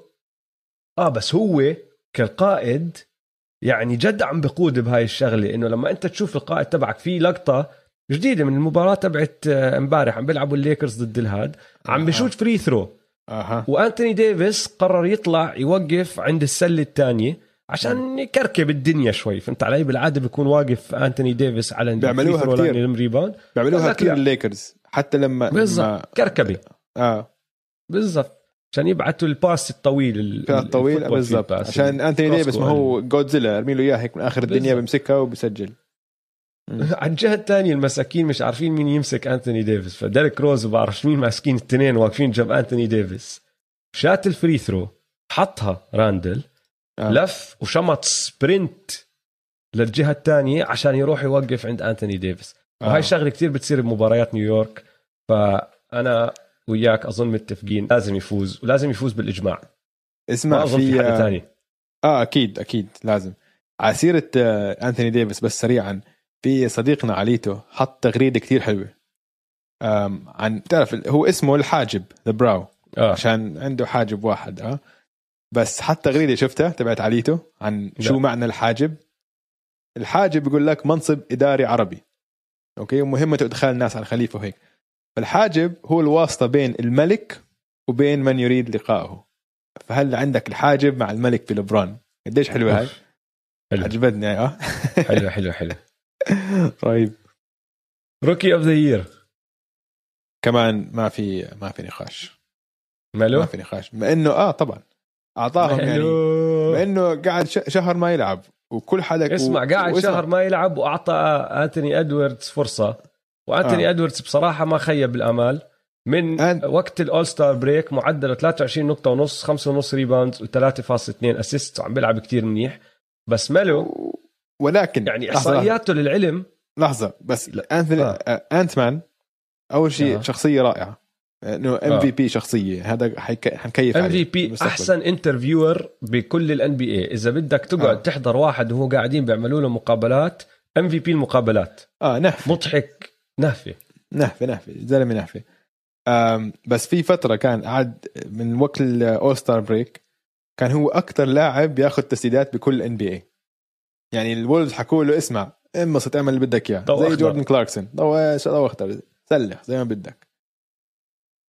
آه ميلو أرقامه 15.6 آه نقطة بكل مباراة تقريبا 6 rebounds 5.9 6.2 assist و1.6 steals هذا رقم كتير حلو. بس الشغلة اللي بتخليني 100% مقتنع بميلو إنه هي أكثر من الإحصائيات معه. الزلمة لعب دور كتير مهم مع هذا الفريق اللي عم بوصل لل playoffs تقريبا أو عم بينافس لل playoffs ولما صار starter لأنه هو بدا الموسم كاحتياطي لما صار starter لما صار أساسي تحسن مستوى الفريق وبشكل ملحوظ كتير وكان أثره واضح وساعدهم ليفوزوا فميلو آه، مني وعلي أنا بعطيه إياها وما أظن في عليها نقاش. ما في نقاش. هو من وقت ما صار starter كان صار معدله 18 نقطة 6 rebound 6 assist آه. تخيل يعني من شهر اثنين هيك معدله. يعني هدول أرقام خيالية ل rookie خيالية. والحلو كتير بلاميلو إنه في هاي الصفه متواجدة ب ما ما بتتواجد بكثير لعيبه بال NBA بتتواجد بستيف مثلا اللي هي المرح باللعب. آه. إنه الزلمة مبسوط مبسوط ومرتاح. فأنت لما تكون مبسوط ومرتاح وعم تتسلى وأنت بتلعب بتصير تبتكر بتصير عندك كرياتيفيتي فظيعه بكل شيء بالحياة ترى مش بس كره سله إذا أنت مرتاح وعم تنبسط بشغلة هيك هيك بصير الإبداع. من هون بيجي الإبداع. فعشان هيك بتشوف منه حركات وباسات و والعاب آه، ما حد حتى أظن هو ما توقعها. بس هو بس عم بتسلى. الشباب عم بتسلى وعم ببدع وعم ببتكر. فاللاعب هذا متعة كتير وأنا كنت غلطان 100% فيه. الزلمة يعني أفحمنا وورجى الكل إنه هو مش بس لاعب شغل highlights وشغل باسات وهيك بس لا لاعب جدي وبيأثر على فوز الفريق. ف rookie rookie of the مستحق جدا. وتحسن كثير للعلم بينافس على جوائز ثانية مش بس هاي الجائزة. آه آه. وللعلم يعني هو يعني نحن يعني أنا وجهة نظري عنه كانت اللي بنعرفه منه هو بتعرف reality star وكذا وكان كان كثير سيء بأستراليا السنة الماضية. كثير كان سيء. لعبه كان تخبيص. بس فالتحسن اللي شفناه خلال هاي السنة هو لساته صغير كمان 19 سنة عمره بس. فهاي بتورجيك إنه هذا لاعب كبير ومستقبله واعد إن شاء الله. رقم ثلاثة على التصنيف تايريس هاليبرتون. آه. ما أظن في عليها نقاش كمان. لميلو إدواردز وهاليبرتون. defensive player of the year هاي حندق ببعض. أها لا أنا كانت كثير واضحة عندي دويس إنه لا. ما فكرت أنت فيها عندك واضحة. لا أنا فكرت فيها كثير أنا أظن عند الكل واضحة غيرك. أنت إذا راح تحكي لا. لي حدا غير رودي جوبير راح ندق أنت راح تحكي رودي جوبير. لا أكيد حكي لك كل حدا. أنا بالعكس عندي أربعة عم فكر فيهم ولا واحد فيهم رودي جوبير. لا دويس أنت اعتزل. أنت خلص اعتزل. لا كيف؟ man. كيف؟ اسمع. رودي ماشي عيني وراسي. قوي. okay؟ بس أنا بشوف المدافعين اللي على القوس مهمتهم كتير أصعب من مدافعين اللي جوا ال post بس مدافعين. اللي جوا أثرهم أكبر. yes بعرف. بكتير. بعرف. بعرف. على الإحصائيات yes بعرف. مش بس يعني- على الإحصائيات على أي شيء بيعمله الفريق. صحيح. اللعب ولكن جوا المدافع ولكن- اللي إذا أنت عندك center جوا ماسك ال paint صحيح صحيح. كل إشي تاني حواليك بصير سهل. ما بتحتاج واحد خرافي. على. على ال perimeter إذا عندك واحد ورا. بتفق معك. ولكن نقطتي أنا إنه الدفاع على القوس أصعب من دفاع داخل ال- جوا البينت هذا رأيي الشخصي وحقي أوجي. ما تحكي لي مش حقي. هذا رأيي أنا. ما عم بخالفك أصلا. آه دفاع ما لا عم بخالفك الراي بهاي النقطه شوي. ما عم بخالفك. بس هذا قصدي أنا إنه أنا بدي أعطي جائزة للمدافعين اللي على القوس اللي عم بيأدوا شغل جبار وشغل أصعب من رودي جوبير. هلا رودي جوبير هو حيفوزها. اغلبيا هو طبعا. راح يفوزها. راح يفوزها. إذا مش بالإجماع تقريبا بالإجماع. لا مش هالدرجة. الناس ما بتحبه كمان. أكيد. أقول لك ليش. أكيد. لا عشان الناس ما. بتحبه. لا وبعدين بركي في ناس بيشوفوا كرة سلة مثلي إنه دفاع على القوس أصعب بكتير من دفاع داخل ال paint. ممكن. مين مين مين احكي لي مين فاز. مين مين عم بفوز الجائزة؟ سيمنز ما بعرف. هل أقول لك أفكر بأربعة. مين طيب. الأربعة أول واحد يانس okay يانس يانس على ماشي كل بس محل. يانس مش على ماشي لا بدافع على. القوس كمان يعني شفت كيف دافع بدافع- على كيفن دورانت بس- okay آه بس يانس. okay يانس ماشي بن سيمنز كمان بن سيمنز حكينا عنه كذا مرة بدافع على ديم على ستيف على لوكا على يانس بدافع على كل حدا okay؟ طيب مين الثالث جرو هوليدي جرو هوليدي كمان. ماشي. يعني فظيع. يعني إنه كابوس كابوس اللي ماسكه جرو هوليدي ليلته سودا ليلته سودا وآخر واحد فكرت فيه جيمي باكيتس كمان. جيمي باكيتس دفاعه كمان على القوس فظيع شايف؟ فظيع. أحكي خاصة لك لما يكون شغلة؟ هو. إيش؟ شوف شوف الفرق بالتفكير بيني وبينك. لو بدي آه. أحط لك أي حدا من ميامي كان حكيت لك بام. ما كان بام حطيت جيمي بقى ممتاز ماشي. كمان. بدي أحط لك واحد من فيلي مع إنه بدي أوضح شغلة أنا بالنسبة لإلي أفضل مدافع perimeter حاليا بال NBA أفضل مدافع 1 on 1 مش بس perimeter أفضل مدافع 1 on 1 بال NBA هو بن سيمنز برأيي آه. ماشي مم. بس لو بدي أحكي لك مين كان فاز هاي الجائزة لو بدي أعطيها لواحد من فيلي كان حكيت لك جويل امبيد آه على سبيل المثال شايف كيف أنت مخك بفكر وأنا كيف مخي بفكر مم. وبدي أكمل لك وللعلم كتير آه. آه. صعب إنك إنه إنه هاي الدفاع دفاع كتير صعب إنه يكون في رأي إنه 100% هذا التفكير الصح عن مين المدافع الأقوى. يعني في كتير رأي شخصي بالموضوع. إنه أنت إيش إيش برأيك أصعب؟ إيش برأيك آه، بيساعد الفريق أكثر ف شغلة صعب صعب جواب عليها. بس بس. شوف رودي السنة الماضية السنة الماضية كان موسم سيء لرودي. من أوله. لآخره يعني حتى ل... لصاب الكورونا وسكر الدوري كو- كورن الدوري. آه. هاي السنة ال- الجاز top five بال defense وكل الفريق مبني حواليه. أعطيك يعني فرق أعطيك شغلة. الفرق بين واحد زي سيمنز وواحد زي يانس. وواحد زي رودي. لو أنا أحكي لك آه، على فريق البوكس أو على فريق السكسرز مين في. عندك مدافعين من النخبة؟ عند البوكس راح تيجي تحكي لي يانس راح تيجي تحكي لي جرو. هلا انت ذكرتهم الاثنين صح؟ آه. عند السكسرز راح تيجي تحكي لي عندك بن سيمنز على طول راح تيجي تحكي لي عندك جويل امبيد على طول آه. و- عندي ماتيس. آه ماتيس تايبل تعرف. ماتيس ثايبل الأول على ال NBA بال defensive box plus minus؟ آه. على ال NBA وحش الزلمة. آه آه. وحش. مين مين عندك من النخبة؟ من النخبة. عالجاز. كمدافع. غير رودي ما ما عندك. عندك ما solid عندك. عندك رويس أونيل solid بس لا ما مش عندك من مش من النخبة. وما عندك آه. ولا واحد. لأنه رودي موجود. ال- ال- النظام الدفاعي تبعهم مبني حوالين رودي واللي بيعمله رودي. ومن صحيح. وراه هو كل الفريق ببدع على الدفاع. والفريق زي ما قلت لك top five defense player هو مش أفضل لاعب. عند الجاز بس هو أهم لاعب عند الجاز. ويا أخي احضر احضر أي مباراة وأنا متأكد أنت شايفها هاي مليون مرة الشغلة. لما حدا وجوده بال paint آه. بخفف عقل اللعيبه اللي قاعدين بيخترقوا. إنه آه. بتشوفهم بدخل بيطلع عن الزلمة عن ال man تبعه عن زلمته بدخل ال paint بشوف رودي بوجهه برجع بلف وبيطلع أو بعطي pass kick out أو أو أو بقرر يعمل إشي غريب. بخف عقلهم لما يشوفوه. بخف عقلهم لما يشوفوا رودي بال آه بال paint وقد ما هو بيسيطر على هذا ال paint. كل حدا تاني بيقدر يضل مع ال man تبعه. ال switching وال assignments الدفاعية عندهم كتير سهلة. الزلمة كتير كتير كتير صح. والأرقام أنا طلعت الأرقام. بال rebounds per game تاني. بال defensive rebounds per game يعني ال rebounds الدفاعية أول.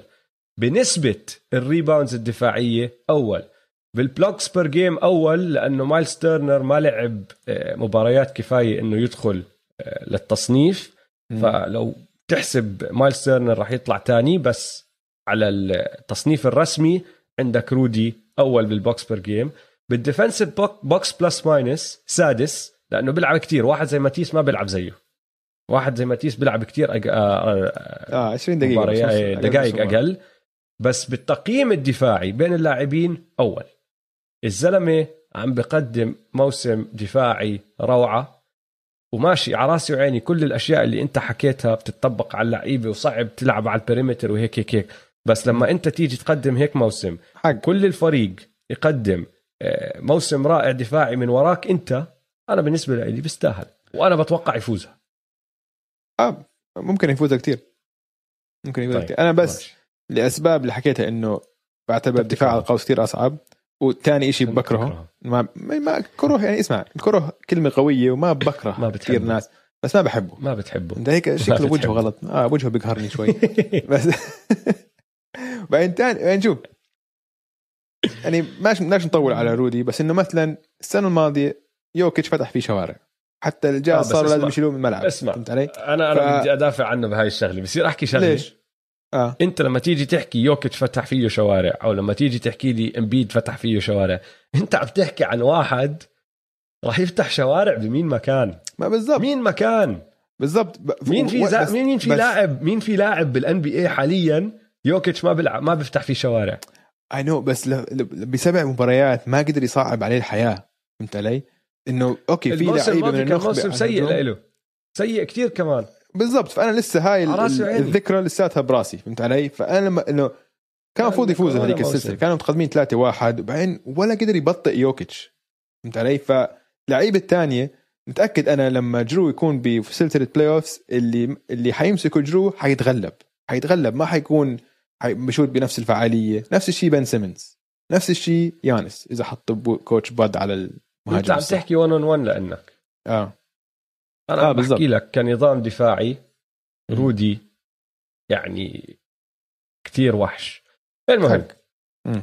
نتفق إنه ما نتفق صحيح جائزة ال MVP إذا هاي كمان ما اتفقنا عليها لا متفقين طبعا بكون في مشكلة يوكيتش متفقين متفقين طبعا يوكيتش جوكر تمام. آه.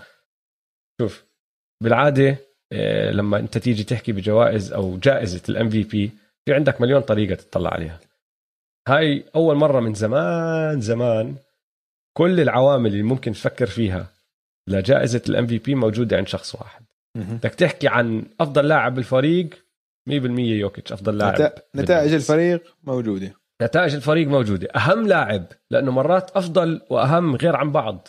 يعني مش نفس الشغلة. أهم لاعب عندهم موجود. نتائج الفريق زي ما حكيت موجود. أرقام وإحصائيات عنده. صعوبات تتغلب عليها بالموسم صارت. بحسن وبظبط ال- الزملاء تبعونه وباقي الناس اللي بيلعبوا معه 100% بيرفع مستوى فريقه لفوق 100% حتى نقطة الدفاع تبعت يوكيتش اللي هي شغلة ما كان معروف فيها هذا الموسم. ما عم بحكي لك هو رودي أو يانس أو AD بس الزلمة دائما متمركز صح بفهم اللعب صح وبساعد وبتعب. يعني دائما إيده بال passing lane دائما قاعد هيك بخبط باصات وبعمل deflections وهيك أشياء. فحتى الدفاع بطلت نقطة ضعف صار الزلمة وحش. وغير هيك يا دويس تعرف إنه اللاعب الوحيد ال All-Star الوحيد هذا الموسم اللي لعب كل مباراة ما راح عليه ولا مباراة آه. لحد هلأ. الأول ستار الوحيد اللي هذا الحكي صار معه. فغير إنه كل هالأمور هاي موجودة دائما متوفر لفريقه. فأنا مني وعلي بعطيها ليوكيتش. و... آه، أكيد. وما خشيت بالإحصائيات لو بدي أخش بالإحصائيات بنكمل كثير عليه هو الأول بكل إحصائيات متقدمة بس خلينا نحكي هيك كل إحصائية. متقدمة آه. آه. آه لا لا. وحش بيستاهل بيستاهل.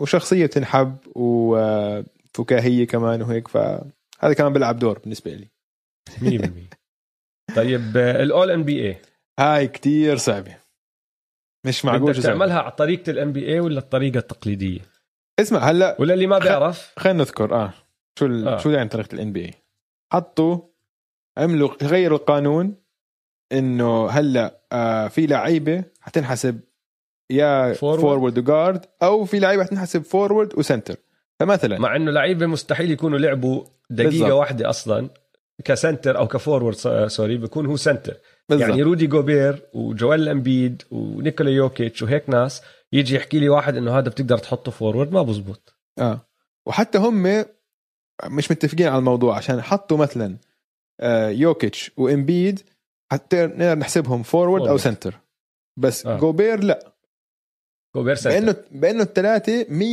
نفس سناتر center. ولا عمرهم لعبوا forward ولا, ولا مرة. دقيقة ولا دقيقة. أه. ولا ثانية فهمت علي فأنا ما ح... ما استعملت هاي ال- التغيير في القانون أنا لا عندي بال All NBA أول فريق أول أفضل تشكيلة center واحد.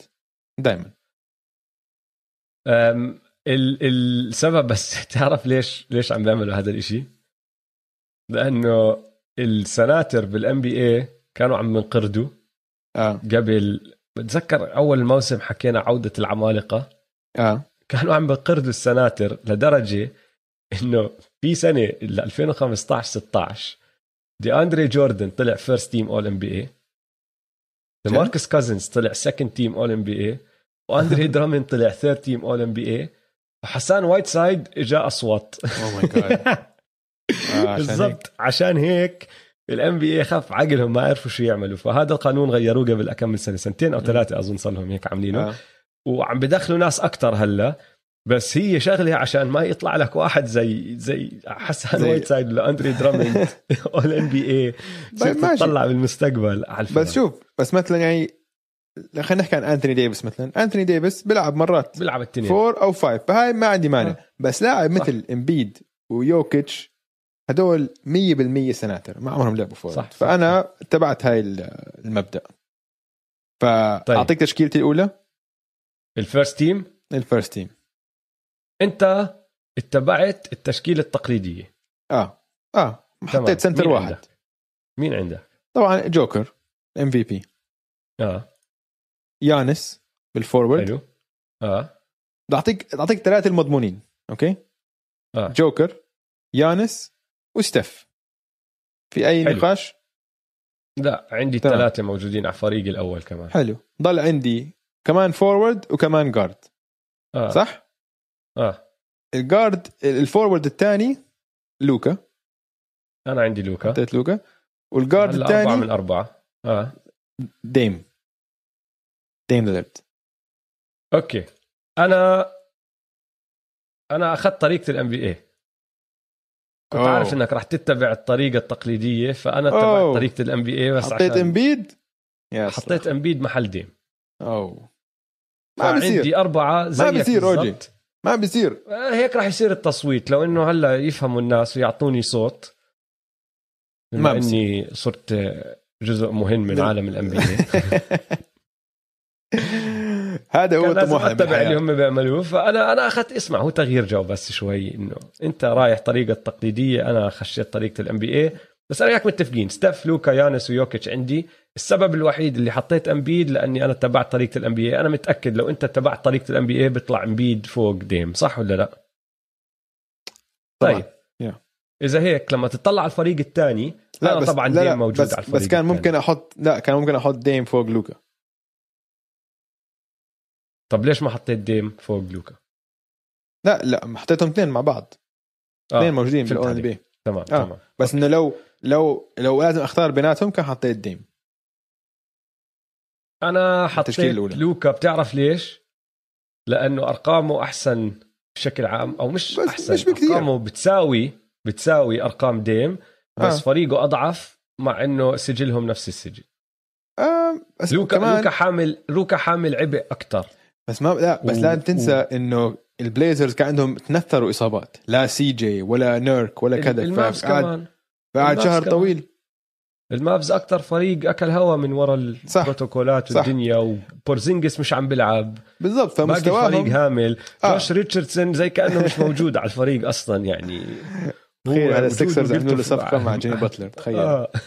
آم، فيعني اسمع ما راح اعصر يعني إذا قلت لي ديم فوق آه. لوكا لوكا فوق ديم الاثنين بيستاهلوا هم اثنين متقاربين الشغلة اللي بتفصل بيناتهم إنه قيادة ديم بالنسبة إلي ولوكا كتير عم بنق هاي السنة كثير عم آه بتدمر هو هو بن... فلهاي السبب راح أختار ديم فوقيه ماشي. طيب ال second team. أنا عندي ديم.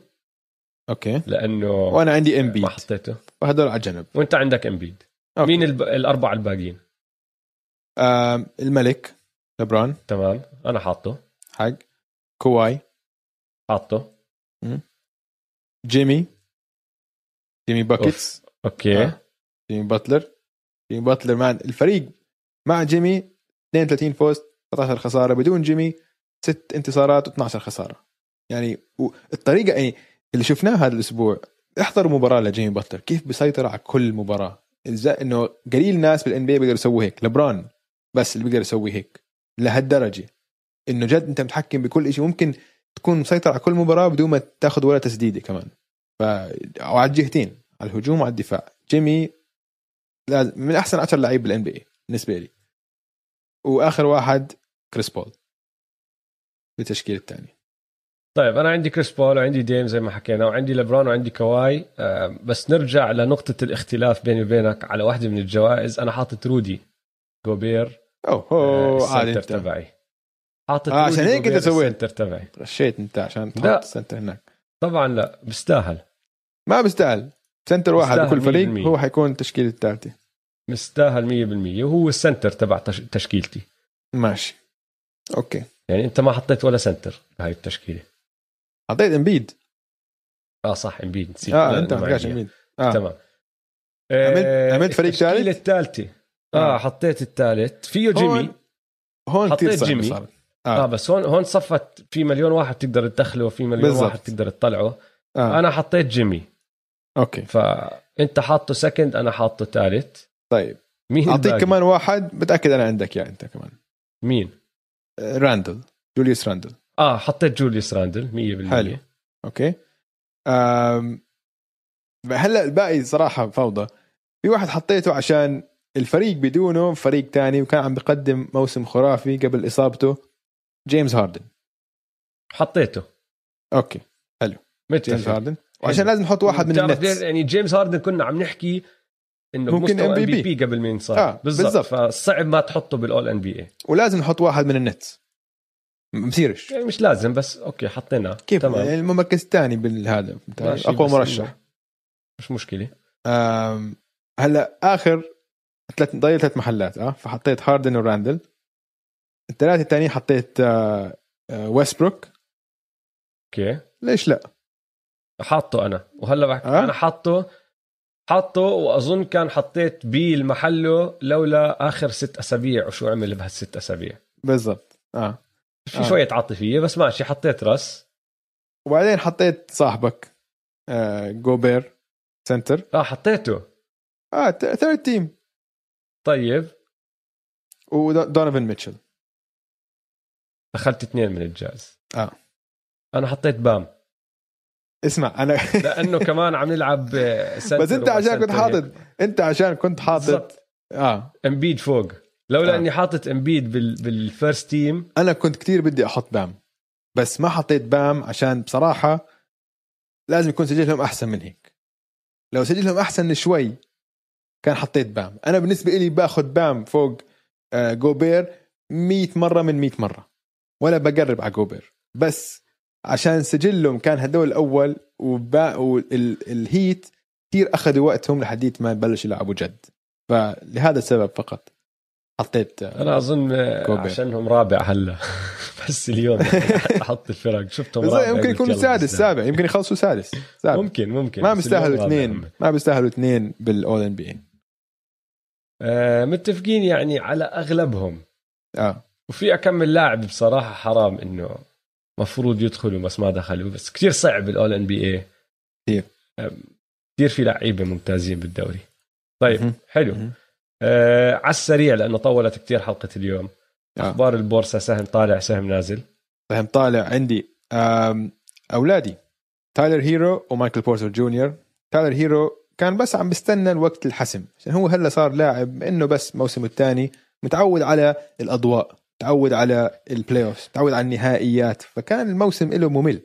هلا قرب على ال playoff رجع ضوى آخر أسبوع معدله 21 نقطة عم بسدد 56% من الثلاثيات وحيفتح شوارع بال playoff أنا بقول لك. حيكون لاعب اللي شفناه بال bubble السنة الماضية. وطبعا الثاني مايكل بورتر جونيور نجم نجم نجم. وأنا بدي إياك تعتذر لي قدام الشباب إنه اعترف إنه فكرتك تبدل مايكل بورتر جونيور بسياكام فكرة مش كويسة. لا. عشان أنت كنت يا ليش؟ الله يا الله. ما ليش بصدق أعترف؟ عشان أنا كانت النقطة الرئيسية أنا بقول لك إنه مايكل بورتر هلأ already أحسن من سياكام. أنت تقول لي لا مش أحسن. أنا ما عمري حكيت إنه مش أحسن ولا أحسن. أنا حكيت لك هداك بيركب مع الفريق أكثر راحوا جابوا جوردن شفت شو صار. آه. أنا ما حكيت آه. مين أحسن ولا مش أحسن. أنا طلعت عليها كصفقة تفيد فريقي وأيامها كان لسه ال NBA كثير غير لأنه قبل ال trade deadline هذا الحكي مم. وقبل ما يصير يعني لسه كل ما راح تعترف. شيء صار. ما راح أنا. لا طبعا ما راح أعترف. أنا بحكي لك إياها لسه بضل متمسك فيها لولا صارت صفقة جوردن. الأشياء اللي عم بيعملها جوردن بيقدر يعملها سياكام آه okay بس بدلة مش بمايكل بورتر الفرق جونيور. الكبير الفرق الكبير وين كان أكلوها لو صارت هاي الصفقة؟ إنه بعد إصابة جمال موري ال الاداء الهجومي اللي بيعمله مايكل بورتر جونيور ما بيقدر عليه سياكام. آه. كان أكلوها بهاي الناحية. بس نحن عم نحكي الصفقة هديك كانت قبل ما أو اقتراح الصفقة كانت قبل ما جمال موري ينصاب و100% كان استفادوا من الصفقة. وطبعا كرابتورز كان استفادوا من لاعب صغير عم بقدم أداء قوي جدا. ف هاي كلها كانت مؤامرة عشان. أنت تجيب مايكل بورتر جونيور على الرابتورز. بعرفك أنا. بعرفك وبعرفك. اسمع طيب ك- ابدك الثالث آه، بقول لك هذاك اليوم الكوفيد شمطه زي الشاحنة لما تشمط إنسان مين فوكس؟ آه سلامات لارن فوكس طاب. ولا لسه تعافى والله لسه يعني شوف لسه اوضاعه صعبة ما في طيب، ما في أنا عندي- طبعا آه. لضمان ال tank كمان حلو يضلوا قاعد بالبيت ف أنا عندي سهم واحد طالع هو مش آه. سهم صعب مش سهم صعب ولاعب يعني من المتوقع إنه يلعب بهذا المستوى بس صار له زمان مش لاعب بهذا المستوى اللي هو أنتوني ديفيس. آه. آخر ثلاث مباريات. رجع. 33 شرف. نقطة تقريبا 10 rebound 5 assist بس أكثر من الأرقام اللي شفته منه هذا هو ال top five أنتوني ديفيس. لما نحن نحكي الليكرز عندهم اثنين top five يا أخي اللي عمله بالسنز ما في ما في له حل.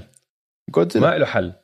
هذا الزلمة لما يكون عم بيلعب بهاي الطريقة أكبر mismatch في كل ال NBA كل ال NBA عنده سرعة ال guard مع الدفاع ال big. man مع وجود. كل شيء. فأنتوني ديفيس موسم صعب لإله بس آخر ثلاث مباريات عم بيلعب منيح آه، وعم بيلعب بدون لبرون لسه لبرون ما رجع ف بس الله يعين جمهور الليكرز عليه صراحة. عشان يعني آه، سكتة قلبية كل ما اطلع عليه. كل ما ي... كل كل هجمة بنزل بمسك ركبته بمسك الكاحل تبعه بمسك ظهره بمسك هذا يعني تحسه هيك عظامه مكركعة هيك إنه كل ممكن أي هجمة ينكسر.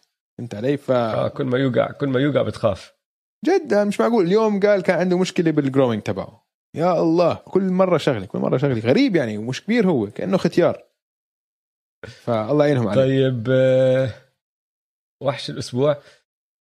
وحش الأسبوع. هذا الأسبوع هو جيمي buckets باتلر. الهيت حكينا عنهم اليوم. وضعهم تمام. فايزين 8 أو 10 من آخر 13 معدل 21 نقطة 7 rebound 7 assists وبسيطر على المباراة.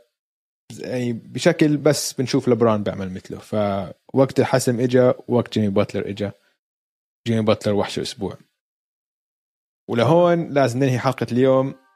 لا تنسوا تتابعونا على مواقع التواصل الاجتماعي at m2m underscore pod وتابعوا حسابات استوديو الجمهور at استوديو الجمهور يلا سلام. يلا سلام.